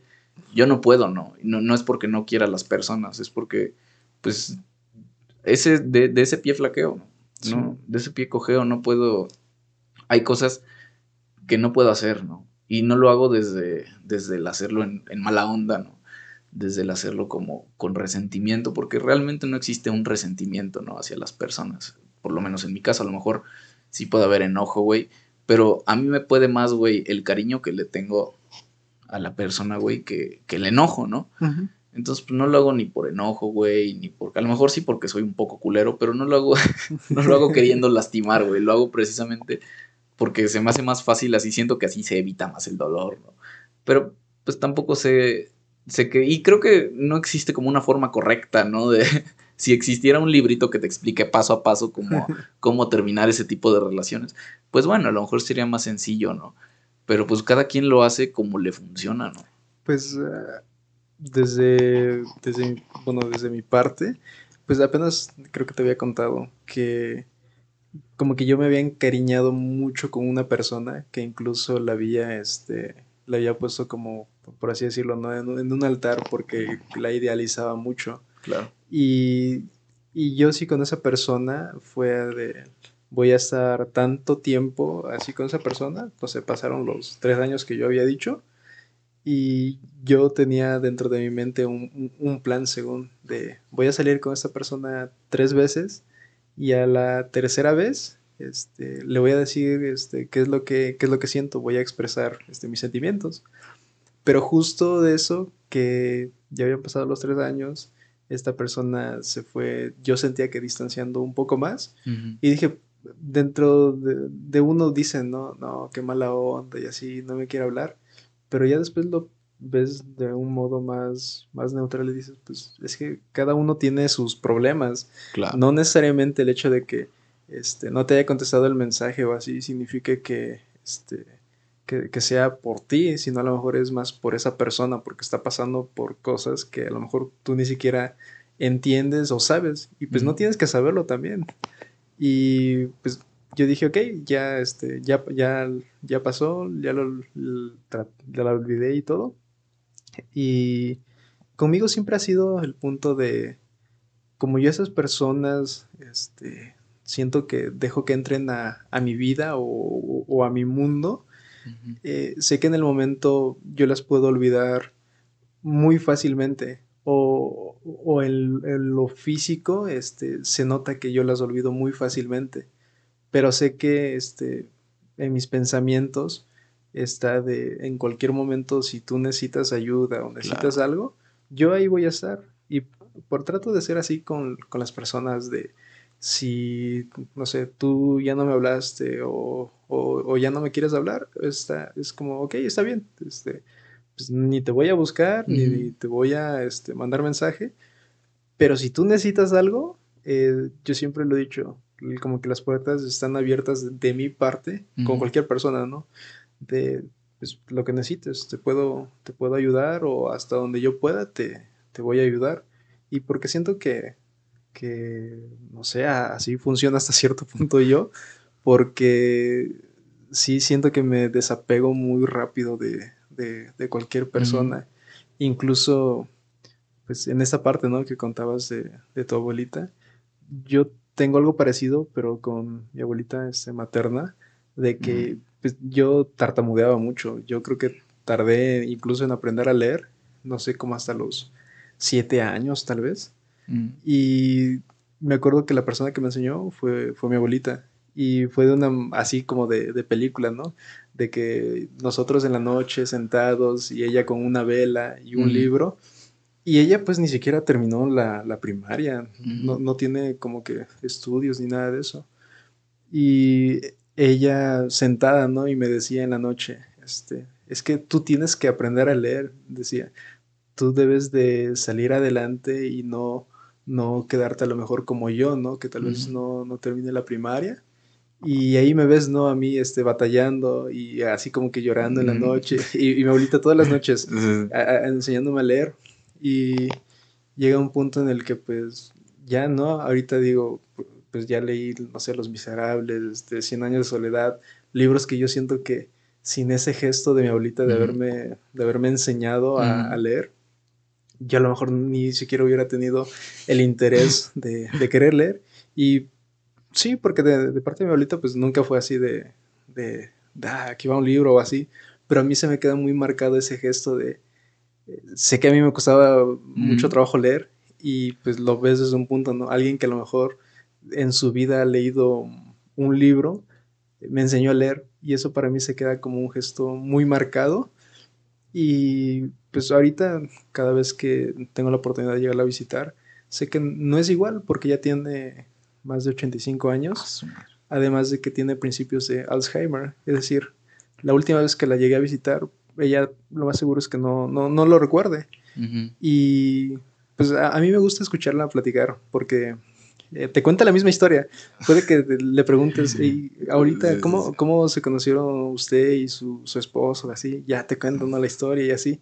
Y al siguiente día le vuelves a preguntar y te lo vuelvo a contar como si nunca lo hubieras escuchado. es un pedo de, bueno, con la senilidad, la gente mayor, yo, yo he aprendido, ¿eh? Precisamente por mis amigos, a apreciar, güey, ese pedo, ¿no? Cuando la gente te cuenta algo una y otra y otra vez, ya no lo, o sea, yo no lo veo como algo como que, ay, va otra vez con esta pinche historia, sino es una sensación de decir, no mames, o sea, qué chido, ¿no? Que tengo, tengo oportunidad de vivir esto, ¿no? Sí. Eh, igual, este, me, me, comentó mi amigo precisamente que la, la memoria, porque bueno, si tú le preguntas a esta persona qué comió ayer, güey, no se acuerda, güey.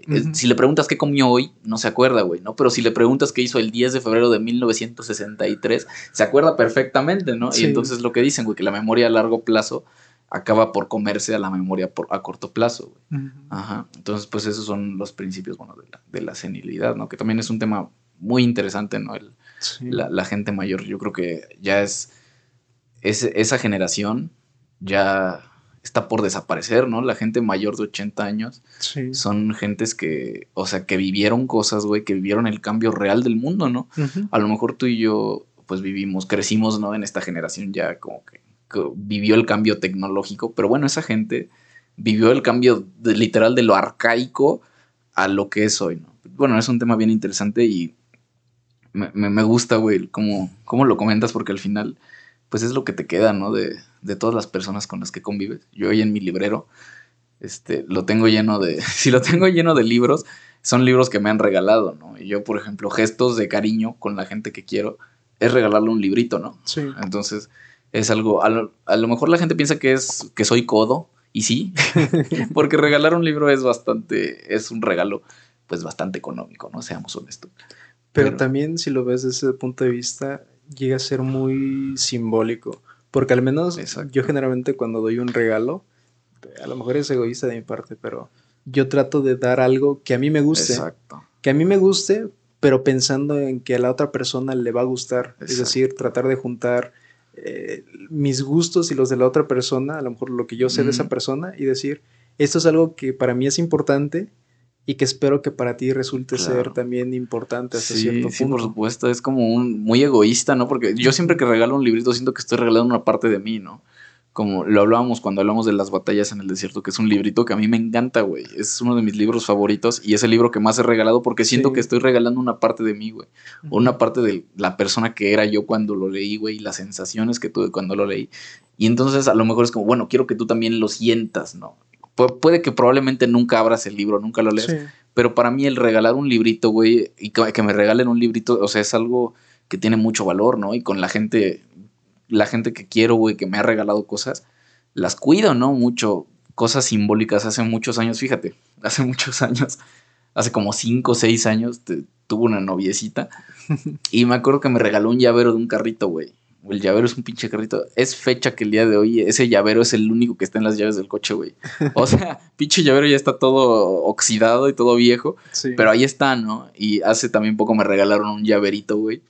Y venía entrando a la casa y se le cayó una fichita al, llavero que es de Star Wars. me encanta, Star, me mama Star Wars.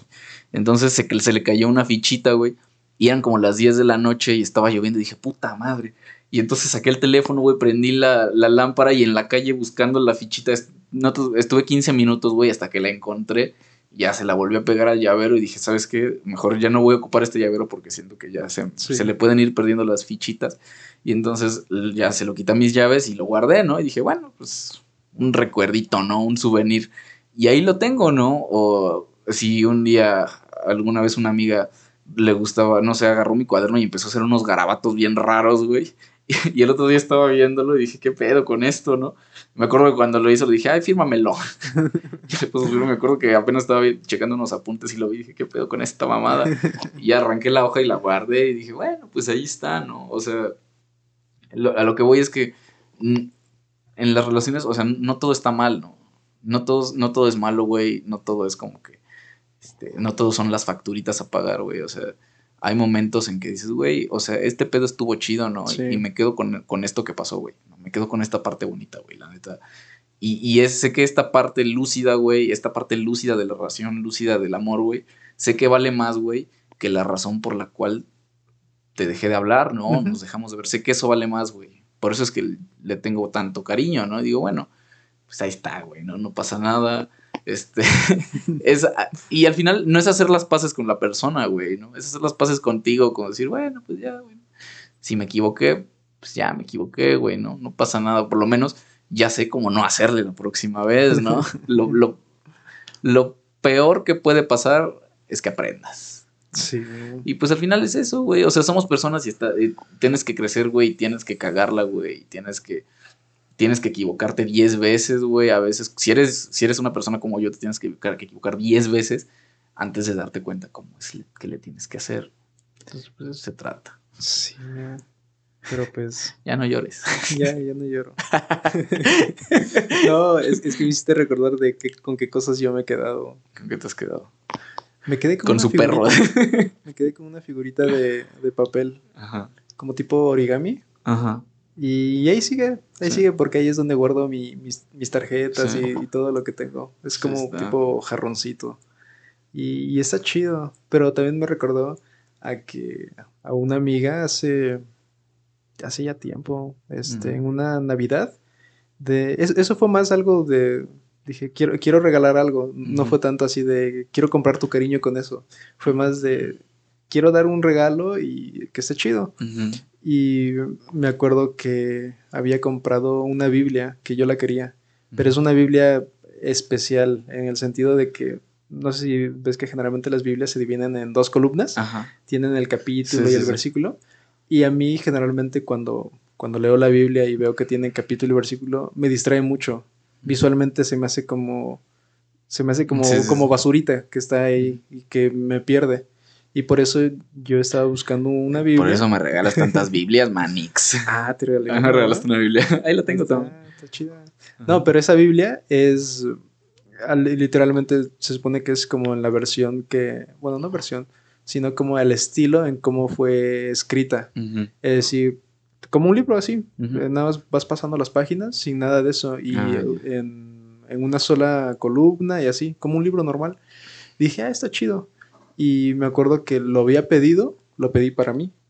Y luego dije, ah, va a ser Navidad. Este, y en ese tiempo me, llevaba, siento que era más unido a, esta, esta, persona. Y dije, ah, le voy a regalar un, un, libro. No esperando que ella me diera algo, ni nada de eso. Sino dije, le voy a regalar algo. Y dije, ni modo que nada más le dé así, el, el puro libro y todo. Y en eso que creo que estaba terminando una tarea o un proyecto, ya lo había terminado, y agarro uno, un plano en papel. Ahí va la basura otra vez. Agarré un papel, un, un plano que hice en papel albanene de, de mis primeros semestres, de mis primeras clases, y veo que le había puesto, me habían puesto 10. Y dije, ah, está chido, porque lo hice en papel albanene y con estilógrafo y todo, y se veía chido. Dije, ah, voy a agarrar este. Y así, desprendido, agarré el plano este, y ya lo puse como papel de regalo. y, y dije, ahí está. Y me acuerdo que dije, no tengo un moño ni nada. Yo, pues en esos casos trato de ser detallista, no por la persona, sino trato de serlo con, con cualquier persona, no sé. O con las personas que yo digo, no sé, siento que esto a lo mejor te puede gustar. Y y ya hago un moño, busco en internet cómo hacer un moño en origami o en papel. Y ahí me ves a, la noche antes de que pasaran por mí para llevarme a la fiesta, este, haciendo el, el, moñito y todo, y ya lo pongo. Y luego este, el momento, ¿no? ¿En qué momento se lo entrego? Porque la cuestión es que no, no, es un regalo, como lo digo, este, tratando de ganarme el cariño de esa persona, sino es un regalo más de mi lado de, de amistad, ¿no? Así como como si yo te diera algo a ti, así. Pero dije, no, no quiero que las personas piensen que, no sé, que, pues sí, pues en ese entonces, ¿no? Sí, sí me gusta, pero este regalo dentro de mí no simboliza algo así, sino simplemente, no sé, un, un gracias, ¿no? Gracias por la amistad. Y pues ya, ¿no? Se, lo doy con toda la vergüenza, se, se, lo doy y quién sabe, ¿no? Si a día de hoy algún día lo, habrá ocupado o, si lo tendrá ahí, pero son esos detalles que, claro. que yo siento que a veces tienes con las personas, con los amigos, incluso hace, con el portero de mi equipo, ¿te acuerdas? Con él también yo, yo recuerdo que, ah, no sé, hace cinco o seis años yo no era muy cercano a él. Por, el hecho, pues la diferencia de edad. yo, me junto con gente que me lleva 10 años de diferencia. y muchas de las veces, pues tal vez yo no, yo no he pasado por las mismas cosas o, o, las cosas por las que yo he pasado, pues tal vez no son tan relevantes para, para algunos. Y yo sentía que no era pues muy cercano a él hasta cierto punto, más allá de el convivir con las mismas personas. Y dije, ah, es su cumpleaños. Y como sabía que también le gusta, le gusta leer, le gusta más de estas como tipo eh, históricos, como ficción histórica de ese, de ese estilo, dije, ah, le, le voy a regalar este libro. Y un canal de YouTube que seguía recomendaban este libro de era de un español, en donde te daban, te, daban datos curiosos ah. sobre escritores. Creo que es la noche en que Frankenstein conoció al Quijote, algo así. Es de, te dan este, datos curiosos sobre los autores y los libros. dije, a lo mejor eso le puede interesar. Y es en esa parte en la que digo, ese libro yo lo quería leer porque me gustaba. Y dije, siento que le va a gustar a él. Mm porque le gusta más o menos esos tipos de cosas, datos curiosos. Y es en esas donde te digo, yo, yo trato de unir esa parte que, cosas que a mí me gusten, pero que sé que a esa persona le, puede gustar. Trato como de unir, hacer un vínculo en mi regalo. y, y, se lo di. Y pues nadie, nadie se lo esperaba, ¿no? Porque pues nadie le, según yo, nadie le dio un regalo. Así a lo mejor un pastel o algo, pero no. Y yo al final del partido le digo, mira, sé que cumpliste años, este es un regalo para ti, ah, espero te guste. Y punto, a lo mejor el regalo no, no, no hizo que nos uniéramos más, pero siento yo que fue un paso para empezar a a lo mejor platicar más, el que a lo mejor un día se quedara en, en la casa o el, o el saber que si tal vez me, me ve pasando por un momento o, por algo difícil, está ahí para decirme, ah, ¿cómo estás? Este, ¿Qué tal? ¿Cómo te va?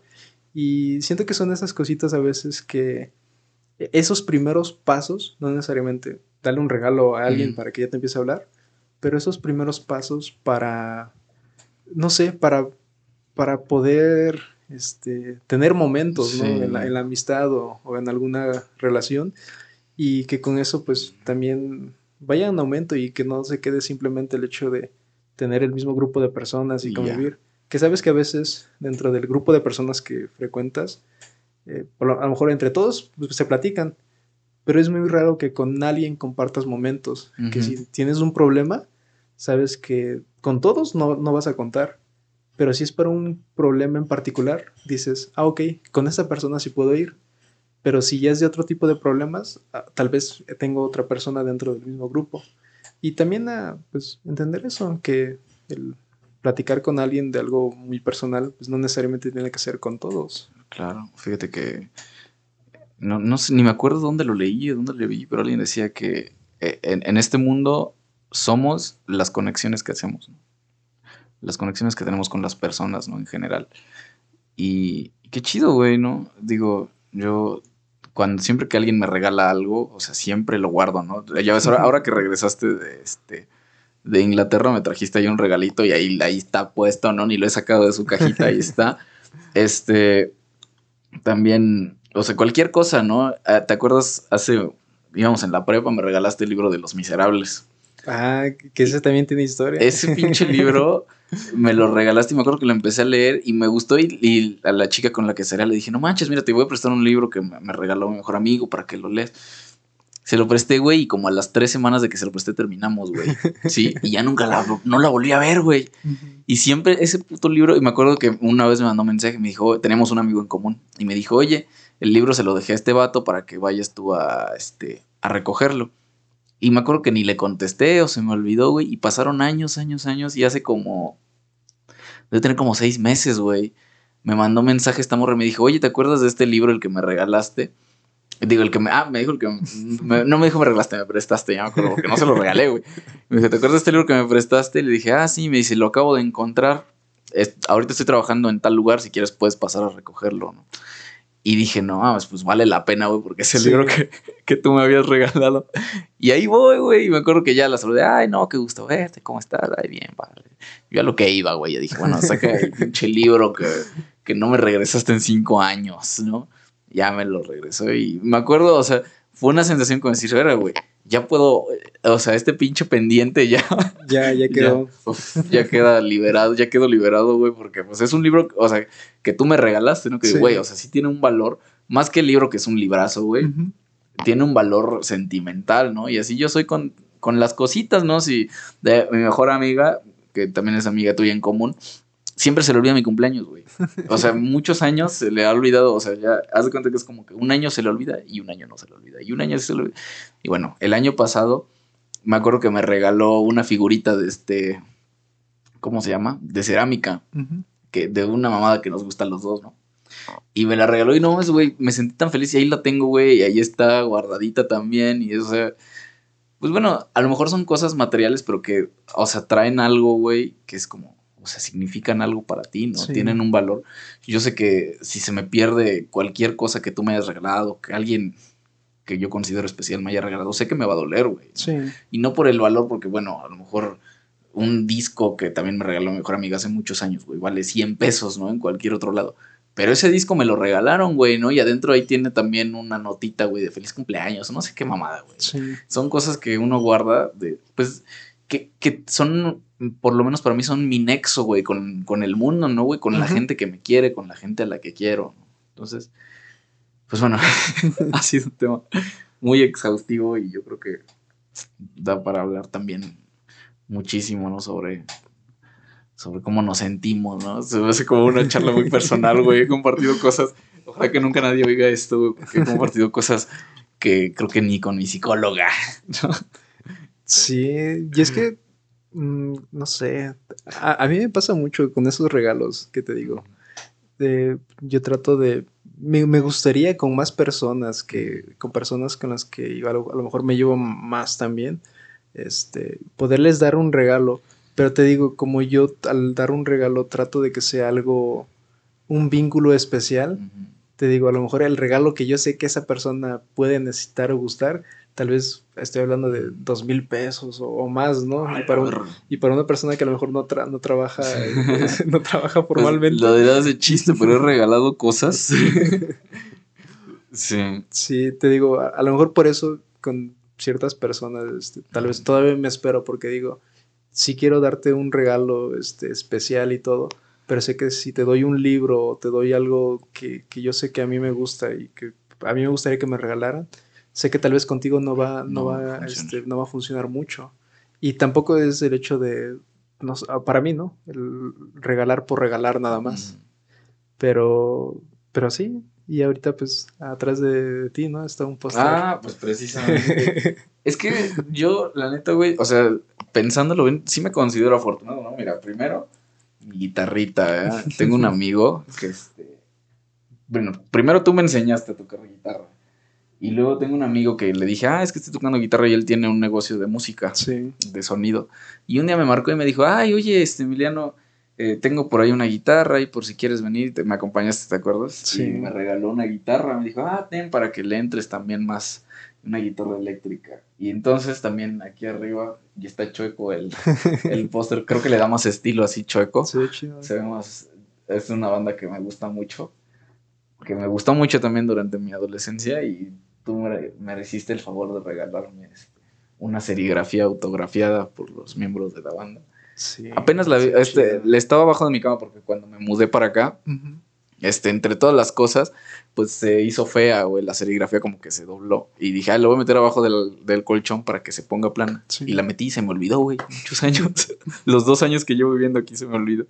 Y apenas me acordé y dije, ah, ahí está, güey.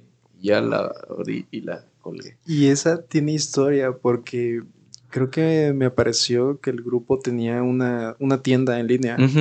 Dije, ah, voy a ver qué tienen, porque tenían unas hoodies y tazas. Y luego dije, mira, tiene una, un póster autografiado. Y dije, a estar bien caro. Y yo me acuerdo este que salió a, buen precio. Y yo creo que para ese entonces ni era tu cumpleaños, ni era nada. Y dije, le va a gustar. Sí. Y, lo pedí. Y creo que fue lo primero que he pedido en, línea. Así que, me, que, me, que, me, ha llegado. Y dije, ah, está, está, está chido. Sí. Me acuerdo que cuando me lo regalaste lo vi y dije, ah, pues está chido. Yo ni me, ni me había dado cuenta que venía firmado cuando en el momento en el que me lo regalaste dije, ah, está chido. Y ya luego después dije, ¿qué pedo? Ya vi las firmas y dije, no mames, está firmado. y ya te, te abracé y te dije, no manches, muchas gracias. Pero sí, o sea, al final, pues la gente te quiere, ¿no? Igual ahí, mira, ahí en el espejo, una vez tú y yo me ah, llevaste a ver una película, este, de esas de monos chinos, que estuvo chido la película y me acuerdo que con los boletos nos dieron unas de esas como fotografías, ¿no? De la película. Y dije, ah, la colgué. Y abajo está también cuando mi mejor amiga se fue a vivir a Chiapas, bueno, se fue de viaje a Chiapas, cuando regresó, me trajo este, una postal Y ahí también está la postal, es una foto y atrás también tiene este. Ah, pues igual cuando luego ella sube fotos, me, me gusta porque me acuerdo que en la secundaria, ella a modo de broma y a modo de, pues, de pedirlo, decía este, que le comprara un relicario, un Sí, relicario en forma de corazón. Sí, es cierto. Y pues yo igual se lo di porque es de esas personas que, que dan tan buena vibra, que Mm, caen tan claro. chido, que igual de las veces que he podido, no sé, ir a un cumpleaños o así la última vez, pues ya no me pude despedir de ella. Pero la última vez que fui a su fiesta de cumpleaños, me acuerdo que dije, no puedo llegar así nada más, con las manos vacías. y me acuerdo que pasé a Sanborns y compré un libro que igual como a ella le gusta todo esto de, de las mujeres empoderadas, de, de lo Mm. mexicano, había un libro que se llamaba este, Mexicanas que hicieron historia. Ah, sí, sí, está bueno. Y yo dije, es- el libro no lo he leído, solo sé que, de qué es se es trata como para niños. Se le dije de está quién se bueno. trata y todo, y dije, a lo mejor el de llegar con las manos vacías a llegar con esto, Claro. yo sentía que iba a ser algo que, que, que iba a, a- a gustarle tal vez. Ujú. Y pues no, no he sabido de si sí lo leyó o no, pero al menos tiene dibujitos y todo. Sí, es este. Digo, ya, ya me sentí mal porque ya me, me acuerdo que tú ya me regalaste un montón de cosas y no se me ocurren cosas que diga, ay, yo te regalé a ti. Entonces ya me dio pena. Yo creo que te voy a comprar un regalo. Ahora que me caiga la quincena, te voy a comprar un regalo. Pero bueno, no, al final, pues estas cosas, pues son cosas sencillas, ¿no? Al final, digo, bueno, hay cosas sencillas y no tan sencillas, ¿no? Postales, cartitas, pero que, o sea, tienen un significado de que, sabes, recuerdas que estás conectado al mundo, güey. Sí. Que hay gente con la que estás conectado, que te conecta al mundo, que te conecta a esta realidad, que sabes que no estás solo. ¿no? Entonces, Pues lo dirás de broma, a lo mejor que no sé, que sientes que no me has regalado nada, pero... ya, ya no me quieras hacer sentir bien. No, no, te lo digo desde mi punto de vista, yo el haber llegado a lo mejor a, a esta ciudad y el saber que pues yo literalmente estaba desconectado por la forma en como yo, yo crecí, Ujú. desconectado con todo lo que es música, lo que es películas, como con la cultura pop, yo estaba totalmente desconectado. Ujú. Y creo que se notaba, ¿no? Cuando luego me veías o platicábamos, que yo no sabía de lo que estaban platicando. Ujú. Y yo por eso mucho vinculo tanto a ti y a, y a esta amiga que tenemos, eh, los dos grupos que, que, que a ustedes les gustaba, tanto Enjambre como Lobo Lesbian. Y yo dije, al principio era de, este, es que quiero encajar con ellos, quiero, este, me, me caen muy bien. Quiero ser chico cool. que, que pues yo no conozco de música ni nada. Y empecé a escuchar esos grupos. Empecé a, a escuchar a Enjambre, a Lobo Lesbian. Y cada uno, ¿no? Para yo, alguien que creció dentro de una vida, este, como que religiosa y muy marcada, escuchar ese tipo de música era de, no, como que muy, muy, muy raro. Ajá. Pero e- es algo que a mí me- que, que- que me relaciona mucho con, con ustedes y también el punto de los libros. Y cuando me regalaste las batallas en el desierto, pues yo pasaba por un bloqueo de lectura que esté muy marcado de Ujú. jalando un libro como un año completo y terminé las batallas y yo creo que a partir de ahí ha sido como que más constante el hecho de, de estar leyendo y, y- y estarme metiendo. Pues también cuando me recomendaste que leyera a, creo que a Haruki Murakami, sus libros, luego las películas, los grupos. Y si bien a lo mejor yo estoy muy desconectado de que los Beatles no los escuché creo que hasta la, hasta la prepa y, y diferentes cosas, pero a a mí me gusta porque me, me hacen conectar, siento, con, con algo que, que ni fue en mi tiempo, ni a lo mejor ni tengo personas o familiares que me recomienden cosas así, pero a mí me gusta porque pues es algo diferente. Pues sí, al final, este. ¿Qué te iba a decir? Que. Ya se me olvidó que te iba a decir, güey. Te iba a decir algo bien importante, así bien profundo, güey, y ya se me olvidó. Bueno, somos eso, güey, la- las cosas que, que nos conectan con la gente, ¿no? Ah, sí, ya me acordé. No, fíjate que estaba hablando con una amiga que es psicóloga y me estaba diciendo ella, ¿no? Que, que ella consideraba que el mejor regalo que podemos recibir de las personas es que, esta, que la persona nos dé las herramientas para crecer, ¿no? Sí. Independientemente de cualquier tipo de relación, güey, o cómo hayas terminado la relación con esta persona. Bueno, si esa persona te, te regaló, si gracias a esa persona tú crees, güey, que hoy tienes herramientas para ser mejor, güey, entonces ya ganaste, ¿no? Y pues al final es eso, güey, o sea, no, no es como que le saque cuando, y te lo decía muy al principio, cuando me junto con alguien, no es que yo vea cómo me voy a beneficiar, ¿no? Más bien, qué tanto bien me va a hacer entrar en esta relación. Sí. Que esta persona considero yo que a lo mejor pues me, me, puede dejar algo positivo en mi vida, pues va, ¿no? Y a lo mejor también con gente que diga, bueno, a lo mejor no me, no me hace ningún bien juntarme con esta gente, pero pues me divierto, también, también vale, ¿no? Entonces, pues bueno, somos, somos eso, güey. Y yo creo, yo considero que, o sea, sí estoy agradecido con todas las personas, güey, que con las que, a las que conozco, güey, a las que he considerado amigos o amigas, pues siempre me han dejado algo, ¿no? Digo, tú no se diga tú, güey, ¿no? Este, mejor amiga, ¿no? Mis amigos, mis amiguitos del café, güey. O sea, toda esa gente a mí me da las herramientas para poder hoy ser mejor persona, ¿no? Para intentar ser mejor, güey. Y eso vale más que, o sea, ese, es el valor real de las cositas que tengo aquí pegadas, ¿no? Sí. Cuando yo veo eso, digo, bueno, pues me acuerdo de que, o sea, esta persona me tiene aprecio, ¿no? Y gracias a eso, güey, pues tengo yo las herramientas para poder ser, ser un poco distinto a como era ayer, ¿no? Y ese es el, yo creo que ese es el fin último de cualquier tipo de relación, güey. Si, si gracias a esa relación sabes qué quieres o sabes lo que no quieres, pues bueno, güey, ahí, es, ah, o sea, ahí está el, regalo real, güey. No es un residuo, ¿no? Sino es más bien, pues bueno, es la enseñanza que, te deja el haber estado en, una relación. Y la neta, pues qué chido, güey, ¿no? No, no, todo es triste en este mundo, ¿no? no, todo es depresivo. Eh, pero, pues también eh, está chido, güey, sentirte triste, ¿no? Y saber que, y pues que eso es... también una relación no no solo es algo, algo de, pareja, algo este, de, no sé, de, formar un, noviazgo, claro. sino pues también los amigos, las personas que has conocido y tu familia. Y pues también, ¿no? El tener esa relación contigo mismo y tratar de alimentarla constantemente. Pues sí. Bueno, la neta es que ya me siento enfermo de haber compartido tantas cosas tan personales, güey. me siento como, como si estuviera desnudo.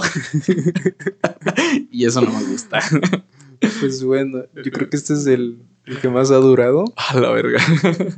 Y pues sí, a ver. Es bueno, la neta es que esto es para mí. Hice esto para mí nada más. Sí, pues todavía no lo escucha nadie. ojalá, qué bueno. Todavía. cuando, cuando lleguemos al capítulo no sé, 25, no 50. si no quiero que llegar un día, güey, al trabajo y que digan, ah, mira, ahí está este maldito sensible. Me daría mucha vergüenza, pero bueno. Por lo menos ya lo dije. Sí. No me arrepiento. Pues yo creo que aquí nos despedimos. Aquí se queda esto. Bye. Sale pues. Bye.